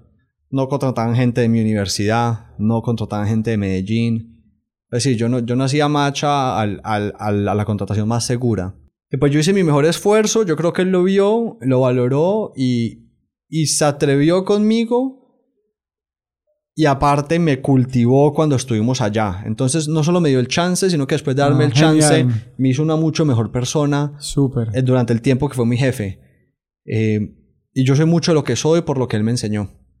Entonces yo le agradezco, le agradezco muchísimo eso a él. ¿Y la gente allá, de dónde vienen ellos o dónde vienen? ¿Cómo, ¿Cuál es el background de ellos? Sí, que tú dijiste, ¿los Andes o de los Estados Unidos o de...? Ah, no, suelen ser como de los Andes eh, y suelen ser de y el background profesional de banca de inversión. Y los grandes jefes todos vienen de hacer private equity en Estados Unidos y después se vinieron y lo hacen acá. Sí, entonces realmente gente muy buena y eso es lo que hablamos ahorita, que me, me formaron mucho. ¿En qué son los libros que le gusta leer? Si tú dices, no de, de emprendimiento, pero de... Buena pregunta. Eh, entonces, recomendaciones varias. Para los emprendedores y no emprendedores, eh, los ensayos de Paul Graham, que es el fundador de YC, esos son buenos por, o sea, por el lado de emprendimiento, pero lo que no es de emprendimiento también es espectacular. O sea, es un, es un pensamiento impecable. Entonces, Sus blog posts son... Sí, y son increíbles. Eh, Y hay de todo, hay de todo. Entonces, si les gusta el emprendimiento, hay mucho como sobre emprendimiento, pero también hay muchísimo sobre, simplemente sobre la vida. Pero tiene un libro también como Painting o como... Sí, eh, como Hackers and Painters. Este fue recomendado a Andrés Sarasola. Hackers and Painters. Creo que, creo que no es de él, creo que es de la esposa de él. Ah, ok. Que también es fundadora de YC porque ellos lo montaron juntos y son entrevistas de ellas con fundadores. Sos hablando más de sus posts en su blog. Sí, en yo de- Twitter, ok. exacto, yo hago los posts en el blog. Ah, hablando en el naval, alguien publicó un libro de todos Sí, sus... sí, sí, sí, sí. Ok. Ya me apunté al waitlist. Ah, bueno. listo, listo, ok. Es que como no hay, no hay... Bueno, entonces lo otro es, yo justo en este momento estoy bastante como interesado en Naval. Entonces recomiendo el Twitter de Naval. Oh, genial. ¿Y escuchaste el podcast de él en Tim Ferriss? No, no, no. What the Buenísimo. fuck you doing, man? Este podcast lo cambia tu vida, weón. Lo Este podcast es, es, es de Tim Ferriss en como con sus invitados es, y lo escuchas y shit, man. Es, es, es como imaginando oro o cripto saliendo en el aire en la conversación. Es del valor de esas conversaciones que con unas personas como Naval es... Increíble, qué bueno, lo vas a Ok. escuchar. ¿Qué más? ¿Qué más? Eh, y ya el otro, también hilándolo un poquito a, a la temática que hemos hablado hoy de romper esas barreras, voy a dar una recomendación más lejana, después voy a dar una recomendación más cercana. La lejana es, entonces, las autobiografías de cualquier persona que les guste. Esa gente rompió barreras, entonces no sé qué barreras a cada uno le interesa romper, hacia dónde quieren jalar, pero vayan y lean lo que hizo alguien que jaló para ese lado. Phil Knight, Por ejemplo, Phil Knight con Shoe Dog. como Bob Iger, eh, Sapos, Da Vinci, todos los libros de Walter Isaacson son increíbles. Sí, es igual digo Kamal. Como digo, yo no me gusta business books. Me gustan libros, como tú dijiste, porque es de gente que han hecho. Escuchar sobre gente que han hecho no tiene que buenos escritores, pero escuchar, leer de alguien que han hecho, cómo hicieron. Y eso es, es mucha inspiración. Y ellos, ellos están rompiendo esas barreras y solo saber que ellos lo rompieron da la motivación también a romperlas. Entonces, cualquier persona que te guste, creo que la autobiografía de ellos es muy motivante. Eh, y quizás un hack pequeñito, que ya no es una recomendación de un libro, es, eh, pero en la misma temática, si quieren hacer algo, busquen gente que ya lo hayan hecho. Ellos también ya rompieron esas barreras y búsquenlos. Y, y estar alrededor de ellos te van a ayudar a romper esas barreras. Eh, entonces, por ejemplo, Ah, bueno, lo otro que hago es escuchar podcast. Escucho podcast más o menos seguido. Y eso me ayuda mucho porque escucho a esta gente y yo digo, "Jue puta. O sea, toda esa mierda sí se puede hacer, ¿no? Entonces yo también. Entonces pienso, bueno, ¿cómo vamos a mejorar Tributi? ¿Cómo lo llamamos allá? Yo pienso, bueno, ¿cómo puedo ser yo la mitad de lo que es Naval? Y no será hacer la mitad, pero entonces por lo menos intento y me empiezo a acercar. Ese es como arrancó este podcast. Ajá. Montando bici en Bogotá, escuché como todos los, los podcasts en el momento de, de, de TED Talks. Y sé qué más hay. Y pues, qué mejores podcasts. Y es como encontré el Tim Ferriss Show. Escuché ese. What the fuck? Solamente este man están allá con gente genio preguntando preguntas. Y dice, no hay nadie en América Latina haciendo este. Se voy a hacer un experimento, siete. So yo mi mensaje a Freddy. Hey Freddy, no tengo un podcast, pero voy a hacerlo. ¿Tú quieres hacer un video? Me dijo sí. Entonces siete personas dijeron sí. Y ahora estoy aquí como con número estás. 160 algo. Solamente decir, why not? Eso es un super hack. Ese es un super hack en la vida, el why not. Bueno, y otro hack. Debía haber contado esto cuando estábamos hablando de eso. Cuando, cuando estaba. Cuando estaba decidiendo lanzarme a ser emprendedor. Yo, yo no tengo tanta alma de emprendedor. Eh, hay gente que siempre ha sido como. Yo nunca tuve un negocio antes de Tributi, por ejemplo. Ninguno. Entonces yo no, yo no tengo tanta alma como de emprendedor ni de hustle. Pero lo que me impulsó principalmente a decir voy a renunciar a private equity, voy a ver qué putas voy a hacer. Pues dije, si yo quiero hacer eso en mi vida. Primero decidí que era algo que yo quería hacer en mi vida. Yo dije, yo quiero ser el dueño de algo mío. Eso es lo primero que decidí. Y después me di cuenta que tenía muchísimo miedo. Y eso está bien. ¿Alguna vez estás tiro de bungee? Como bungee jumping. Entonces yo me tiré y me cagué el susto. Y cuando me paré ahí, yo no había chance que yo me tirara. Yo dije, marica, yo ni cagando voy a saltar. Pero no me dieron chance. Los que estaban ahí al lado me pusieron el arnés, un proceso como súper estandarizado y rápido. Pum, acá, brazo, estira tu brazo, pum, strap, estira tu otro, mételo, strap. Listo, vamos a contar. A la, vas a contar al, cuando llegamos a tres saltas. Tres, dos, uno. Yo salté. Y salté porque no me dieron alternativa. Si me hubieran puesto a decidir si yo iba a saltar, yo no iba a saltar. Ah, so es. Solamente es el proceso, no es, hey, en cualquier momento si quieres parar, puedes. No, exacto, no me dieron el chance. No me dieron el chance y me obligaron a saltar. Y yo salté. Y yo no me arrepiento de haber saltado. Pues si me hubieran dado el chance, yo no saltaba. Y entonces yo dije, bueno, yo quiero hacer esto. Y pasa algo. Me cago de miedo hoy. Pero todos los días solo se hace más difícil. Porque todos los días estoy más viejo, tengo más responsabilidades, mi costo de manutención va a ser mayor, eventualmente va a tener hijos. Esto solo se va a poner más difícil. Entonces, si ya tengo... No, más solamente cambian le- la rompecabezas. Pero quizás te da más miedo. Porque si me da miedo sin responsabilidades, imagínate con responsabilidades. Es imaginario. ¿Tú Pero crees? por eso, claro, entonces pensé en el bungee y yo dijo, no importa, hoy es el momento que más fácil me va a quedar a mí hacerlo, entonces si lo verdad lo quiero hacer, lo haría hacer hoy. Y como que tomé la decisión y me cagué el miedo, nunca se me fue el miedo, nunca se me fue, pero decidí hacerlo con miedo y me tiré. Chévere. Sí. No, solamente lo, en cuanto tienes hijos, es, solamente es, tiene razones para simplificar tu vida. Es decir, no al montón más de mierda, no preocupar de ofender a alguien porque no quieres ir. Entonces, ¿sabes? Es como, ah, sí, hay un montón de más de miedo, pero miedo es distinto. Sí. Chévere. Otra, otra cosa que me parece interesante de startups, esto es una idea, creo que de Paul Graham. Eh, cuando un estudiante se gradúa de la universidad y sale al mundo laboral, esencialmente tú estás vendiendo tu tiempo y te están pagando. Para bien o para mal, las tasas, ese marketplace de cuánto vale un talento de un recién graduado, está bastante establecido. Y hay puestos que pagan más, que pagan menos, pero es más o menos lo que puedes conseguir y tú lamentablemente no puedes conseguir a alguien que te pague más, o sea, tú no puedes obligar a que tu jefe te pague más, ellos te pagan lo que les da la gana. Pero definitivamente hay gente que vale más, que, siente que puede hacer más cosas. Entrepreneurship es la forma de darle la vuelta a eso. Si no estás satisfecho con lo que te está dando el mercado, salte de ese sistema y ve y crea tu propia cosa. Y de repente ah, puede ser un veintitanto añeros con una empresa de un billón de dólares, que eso nunca va a suceder en el mundo de las reglas. Y por eso volvemos al Wild Wild West. Eso nunca va a suceder si te de empleado. Si no estás satisfecho con lo que te están dando, si crees que no es un, trato justo con tu valor, pues demuéstralo. Ve y, y gánate tu valor. Y el emprendimiento te da esa oportunidad. Acá está, listo, ve y gánatelo, ahí está el mundo. Puedes ir a construir lo que quieras y, cosechar lo que construyes. Sí, ser emprendedor es como una forma de dar permiso a uno mismo ser un cronopio, pero es como para las razones correctas, no contra las reglas imaginarias. Sí, no contra reglas imaginarias. ¿Cuáles son las cualidades en los demás que respetes y admiras porque no las tiene? Fry, me gusta mucho la empatía. ¿No tienes? Fry, no tengo tanta.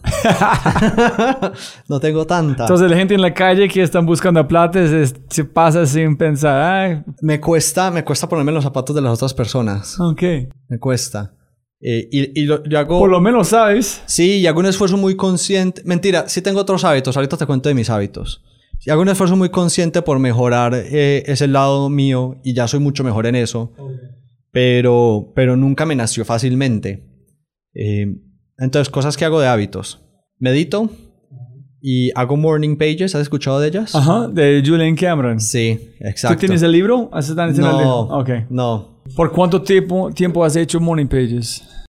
Desde que me pasó lo de Rappi, ahí empecé como a levantar todos estos hábitos. ¿Y tú haces desde Rapid? ¿Sigues Des- haciendo? Desde que me quemé, slash me aburrí en Rappi, que eso fue como en el 2016, entonces yo cuatro años haciéndolo. ¿En serio? Cada mañana las primeras cosas que ingresan en su mente. Sí. Eh, Han ayudado mucho. ayuda muchísimo. Ayuda como con dos cosas. Y ahorita te cuento qué hago para la empatía, que es un ejercicio distinto, pero Morning Pages me ayuda con dos cosas. La primera es, es un espacio, tengo un montón de cosas en la cabeza que me preocupan, pero si arrancas de una vez a trabajar en tu día, las dejaste ahí, te están preocupando por alguna razón, pero no le estás dando la oportunidad de explorarlas o, quizás de identificarlas. Es un momento solo para ver qué, qué estás pensando. Y mucho lo que piensas es mierda, pero algunas cosas no. Entonces es valioso saber qué te está preocupando. Entonces muchas veces digo, por allá a la, en- la mitad de Morning Pages empiezo a pensar y digo, fue puta, esta mierda me tiene preocupado. Y entonces lo que hago lo pongo en mi prioridad número uno y digo, "Ay, voy a sol- solucionar esto porque esto me tiene preocupado. Y ni siquiera es como un dump laboral de cuáles son todas las tareas que tienes que hacer. Es un dump como emocional. Cuáles son todas las cosas que sientes y te preocupan. Y mucho de lo que escribo es del trabajo, bueno, no todo lo que escribo es del trabajo. Entonces eso es lindo, eso me da como, como, como frescura, como, como me destapo, me quito un poquito la tierrita. Eso. Y ya lo otro que hago, también hago, escribo, hago, en verdad hago un morning page, es un poquito más cortica, no escribo tres páginas, sino que escribo una y media. ¿Pero tú haces con lapicero? Sí, Ok, yo hago... escrito. Pues sí, Ellos dicen no usarlo, pero para mí es el tiempo, prefiero tener guardado menos de... Y con tal de hacer algo, yo creo que es lo importante. Y lo otro que escribo es, escribo cosas por las que estoy agradecidos. Entonces es como un ejercicio de gratitud.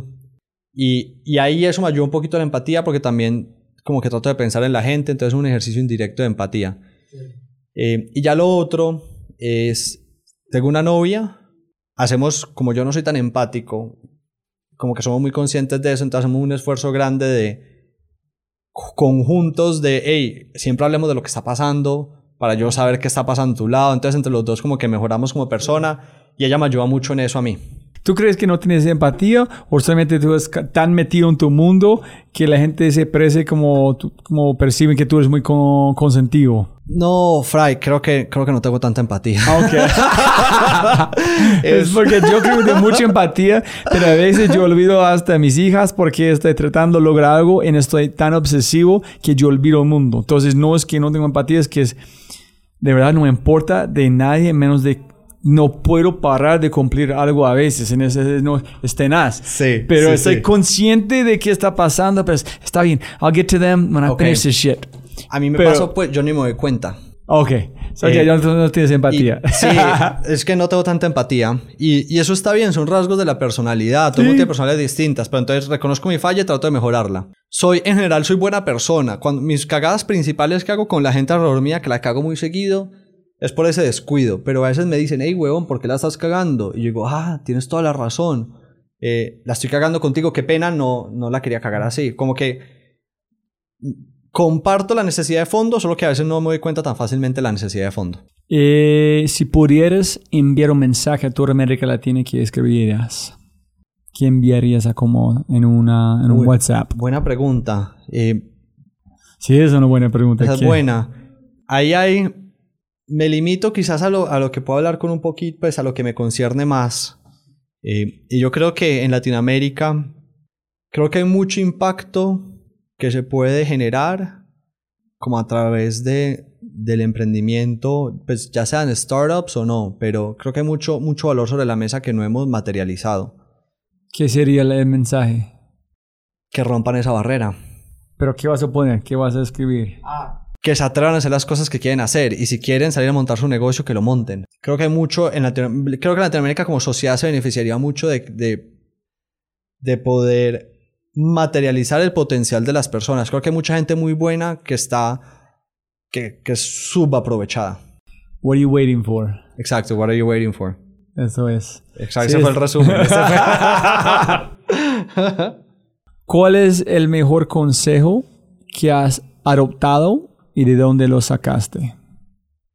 Puede ser un libro que leíste de Naval, en este punto estás implementando.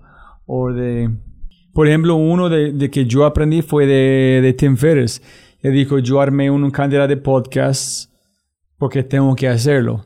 Y yo grabé siete para arrancar el podcast. Yo sé si no grabé siete, no tengo este podcast. Porque después de intentar editar el, el primero, fue tanto tiempo en que mierda no quiero hacerlo, aprender cómo hacer podcast, voy a renunciar. Pero yo tuve 14 horas de gente grande en Colombia que regalan su tiempo. Ya voy a perder. obligado. Es overpromise en un sentido porque no tiene otra opción de tomar acción. Si no, el miedo van a como frenarte. Ese Sí. es uno. Eso me gusta. Yo, esta, no sé si esto es tanto un consejo, pero la vida, dedicamos un montón de energía, un montón de cosas en la vida y no sé si estamos optimizando como para, para la satisfacción y la felicidad. Entonces, por ejemplo, hagan ejercicio, tengan amigos, ¿cierto? Llamen a la mamá, eh, trabajen en un trabajo que no sea un infierno, ¿cierto? Eh, empiezas a sumar esas cosas y esa vida se empieza a ver bastante bien. Y nada de eso está hablando de grandeza, nada de eso está hablando de, logros imposibles. Es que es muy curioso, como que nos enfocamos hacia un lado y mucho del podcast, por ejemplo, lo hablamos de, bueno, cómo ser, cómo construir startups, hacer un montón de cosas. pero no sé si nos enfocamos hacia el humano. Y el humano no necesita tantas cosas. Como que se enfoquen en, en, en sí, que se cuiden. Sí, posiblemente hice una, un clic aquí es con el podcast de Comal, que es... Yo dije, es un, es- eres un... Es muy bueno hacer un ser humano. En posiblemente nuestro trabajo primero, estamos poniendo que es el trabajo, el cargo que hacemos en un momento, el, el, el rol que jugamos en cualquier... Pero el trabajo real es ser un ser humano que es cuidarte, comer bien. En su hobby es encontrar un trabajo que puede mejorar ese trabajo principal que es ser un buen ser humano. Gusta, exacto. Pero estamos trabajando en la cosa incorrecta. Estamos trabajando en la cosa incorrecta. El trabajo debe ser solamente una, no sé, como una nutrición para su trabajo principal. En si no estás nutriendo con este trabajo, busquen otra cosa para nutrir tu trabajo principal que es ser un ser humano. Eso me gusta. Como que estamos trabajando en la cosa incorrecta. Sí, ese debe ser el hobby que ayuda en su trabajo Sí. real. Y es Sí. importante el trabajo laboral porque te da satisfacción personal, pero es importante en esa medida y ya. Sí, para mí, pero este es nutrición para su Exacto, trabajo real. Exacto. Si este trabajo es, no está en nutrición, es como comiendo chatar, pues estás comiéndolo. Exacto. Me gusta, me gusta. Eh, si pudieras retroceder en el tiempo, cuando tienes 20, 22 años, ¿qué consejo te darías? Creo que What Are You Waiting For, que hablamos ahorita. Yo dejé pasar varias Ah. oportunidades grandes. Yo dejé pasar varias oportunidades. Por ejemplo, Cornell fue una oportunidad que dejé pasar. Eh, What are you waiting for? What Are You Waiting For? Por allá algunas... Y esto es algo pequeño, pero creo que no es tan pequeño. Algunas veces tenía muchas ganas de hablarle como, como a alguna niña y no lo hice. Y la probabilidad de que esa persona sea la mujer de la vida, de mi vida, pues es muy bajita y pues fijo ya no lo es. Pero ¿qué tal si sí lo era? ¿Cierto? Entonces como que take the shots porque la verdad es que las oportunidades sí se van, los amigos sí se van. Cuando vivía en Bogotá teníamos amigos muy buenos y ese ciclo ya se cerró, ya todos vivimos en lugares distintos, entonces como aprovecha el tiempo que tienes, los chances que tienes porque se van a ir pronto. Ese debe ser, ese van a ser el título de su podcast. What are you waiting for? What are you waiting for? That's it. Y miren dónde, cómo está conectado, como hablamos, las barreras imaginarias. Las barreras. Dice, what are you waiting for? Every barrier in your mind is, is imaginary. Do something. Sí, That's it. total. Listo, las preguntas rápidas. ¿Las que responder rápido? Ajá, pero no, pero no son complicadas como Eso. Color favorito. Rojo. Del Deportivo, Inde- del Deportivo Independiente de Medellín. Ah. Color menos favorito. ¿Verde? Eh, Como mal. Listo, sonido favorito. A esa me gusta mucho la voz de mi novia y eso suena muy romántica, pero Ah, a esa me gusta no, mucho, sí. Eh, eh, Camar dijo el sonido de una mujer en su, en su oreja. Ah, Ok, bueno, por ahí Eh, estamos. sí. Eh, color, I mean, sonido menos favorito. Uy, al frente de una construcción hay un taladro que me está volviendo loco. Ok. Uy, sí. Palabra favorita. Amor, Palabra menos favorita. no sé, apatía. Ok. Eh, si pudieras hacer cualquier cosa, cazador de tornados, eh, un, hom- un hombre que es como grande para pescar, no sé, cualquier cosa que tú puedas imaginar, alguien que saltan en como, ah, como en este suit de ardillas para volar de Red Bull, tú puedes escogerlo en hacerlo ser uno de los mejores. ¿Qué escogerías? Fry, quiero ser un super papá.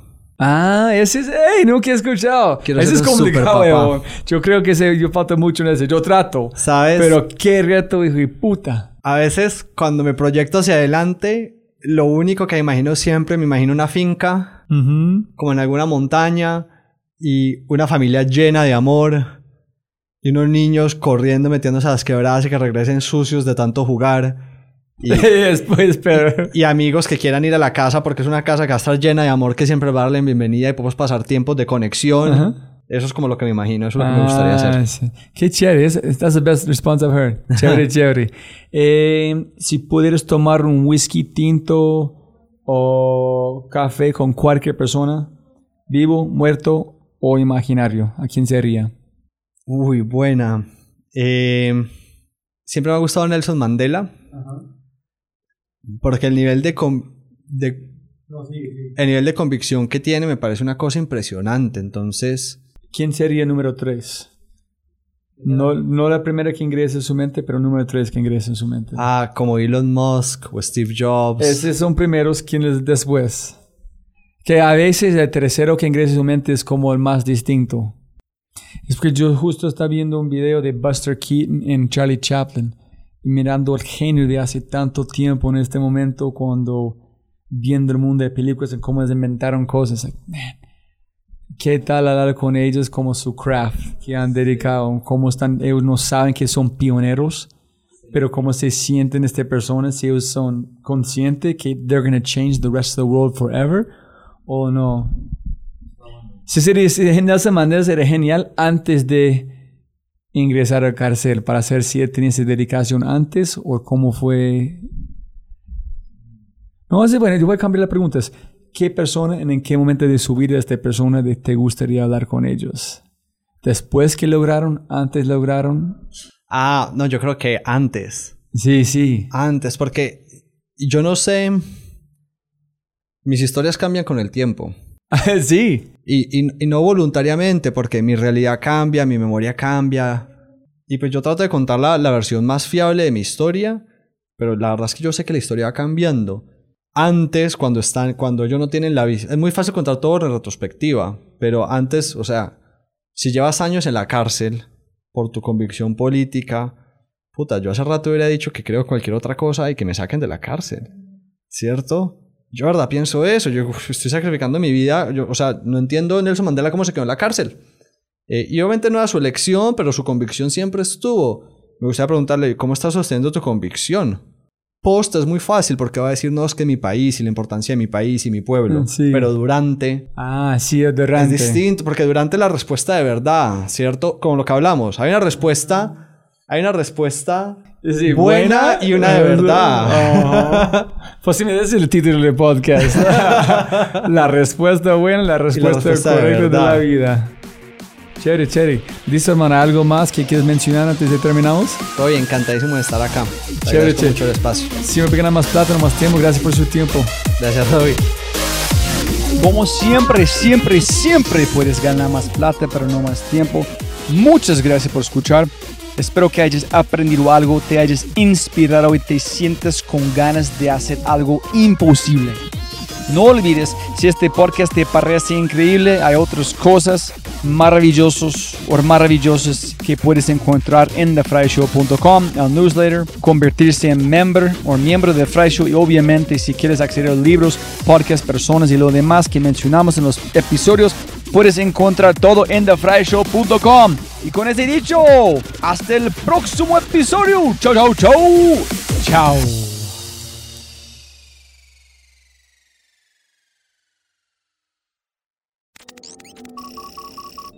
Como siempre, siempre puedes ganar más plata, pero no más tiempo. Muchas gracias por escuchar. Antes de terminar, unas cosas importantes para preguntar y mencionar. Número uno, deja una calificación Spotify. Ya, ya, déjala. Literalmente toma segundos y como yo mencioné, el impacto es enorme. Además, estarás garantizado de sentirte increíble el resto del día. También estamos produciendo todo el contenido en YouTube. El canal es espectacular. Tengo mi newsletter Conejo Blanco, las notas del podcast y los enlaces, las transcripciones. Nuestro otro podcast, Matamos Preguntas, escúchalo. Y más se puede encontrar en thefryshow.com. Y si quieres enviarme un mensaje o patrocinar el podcast, puedes enviar mi mensaje usando cualquiera de mis redes sociales con mi nombre a Robbie J. Fry. Gracias, abrazo grande y sigue escuchando.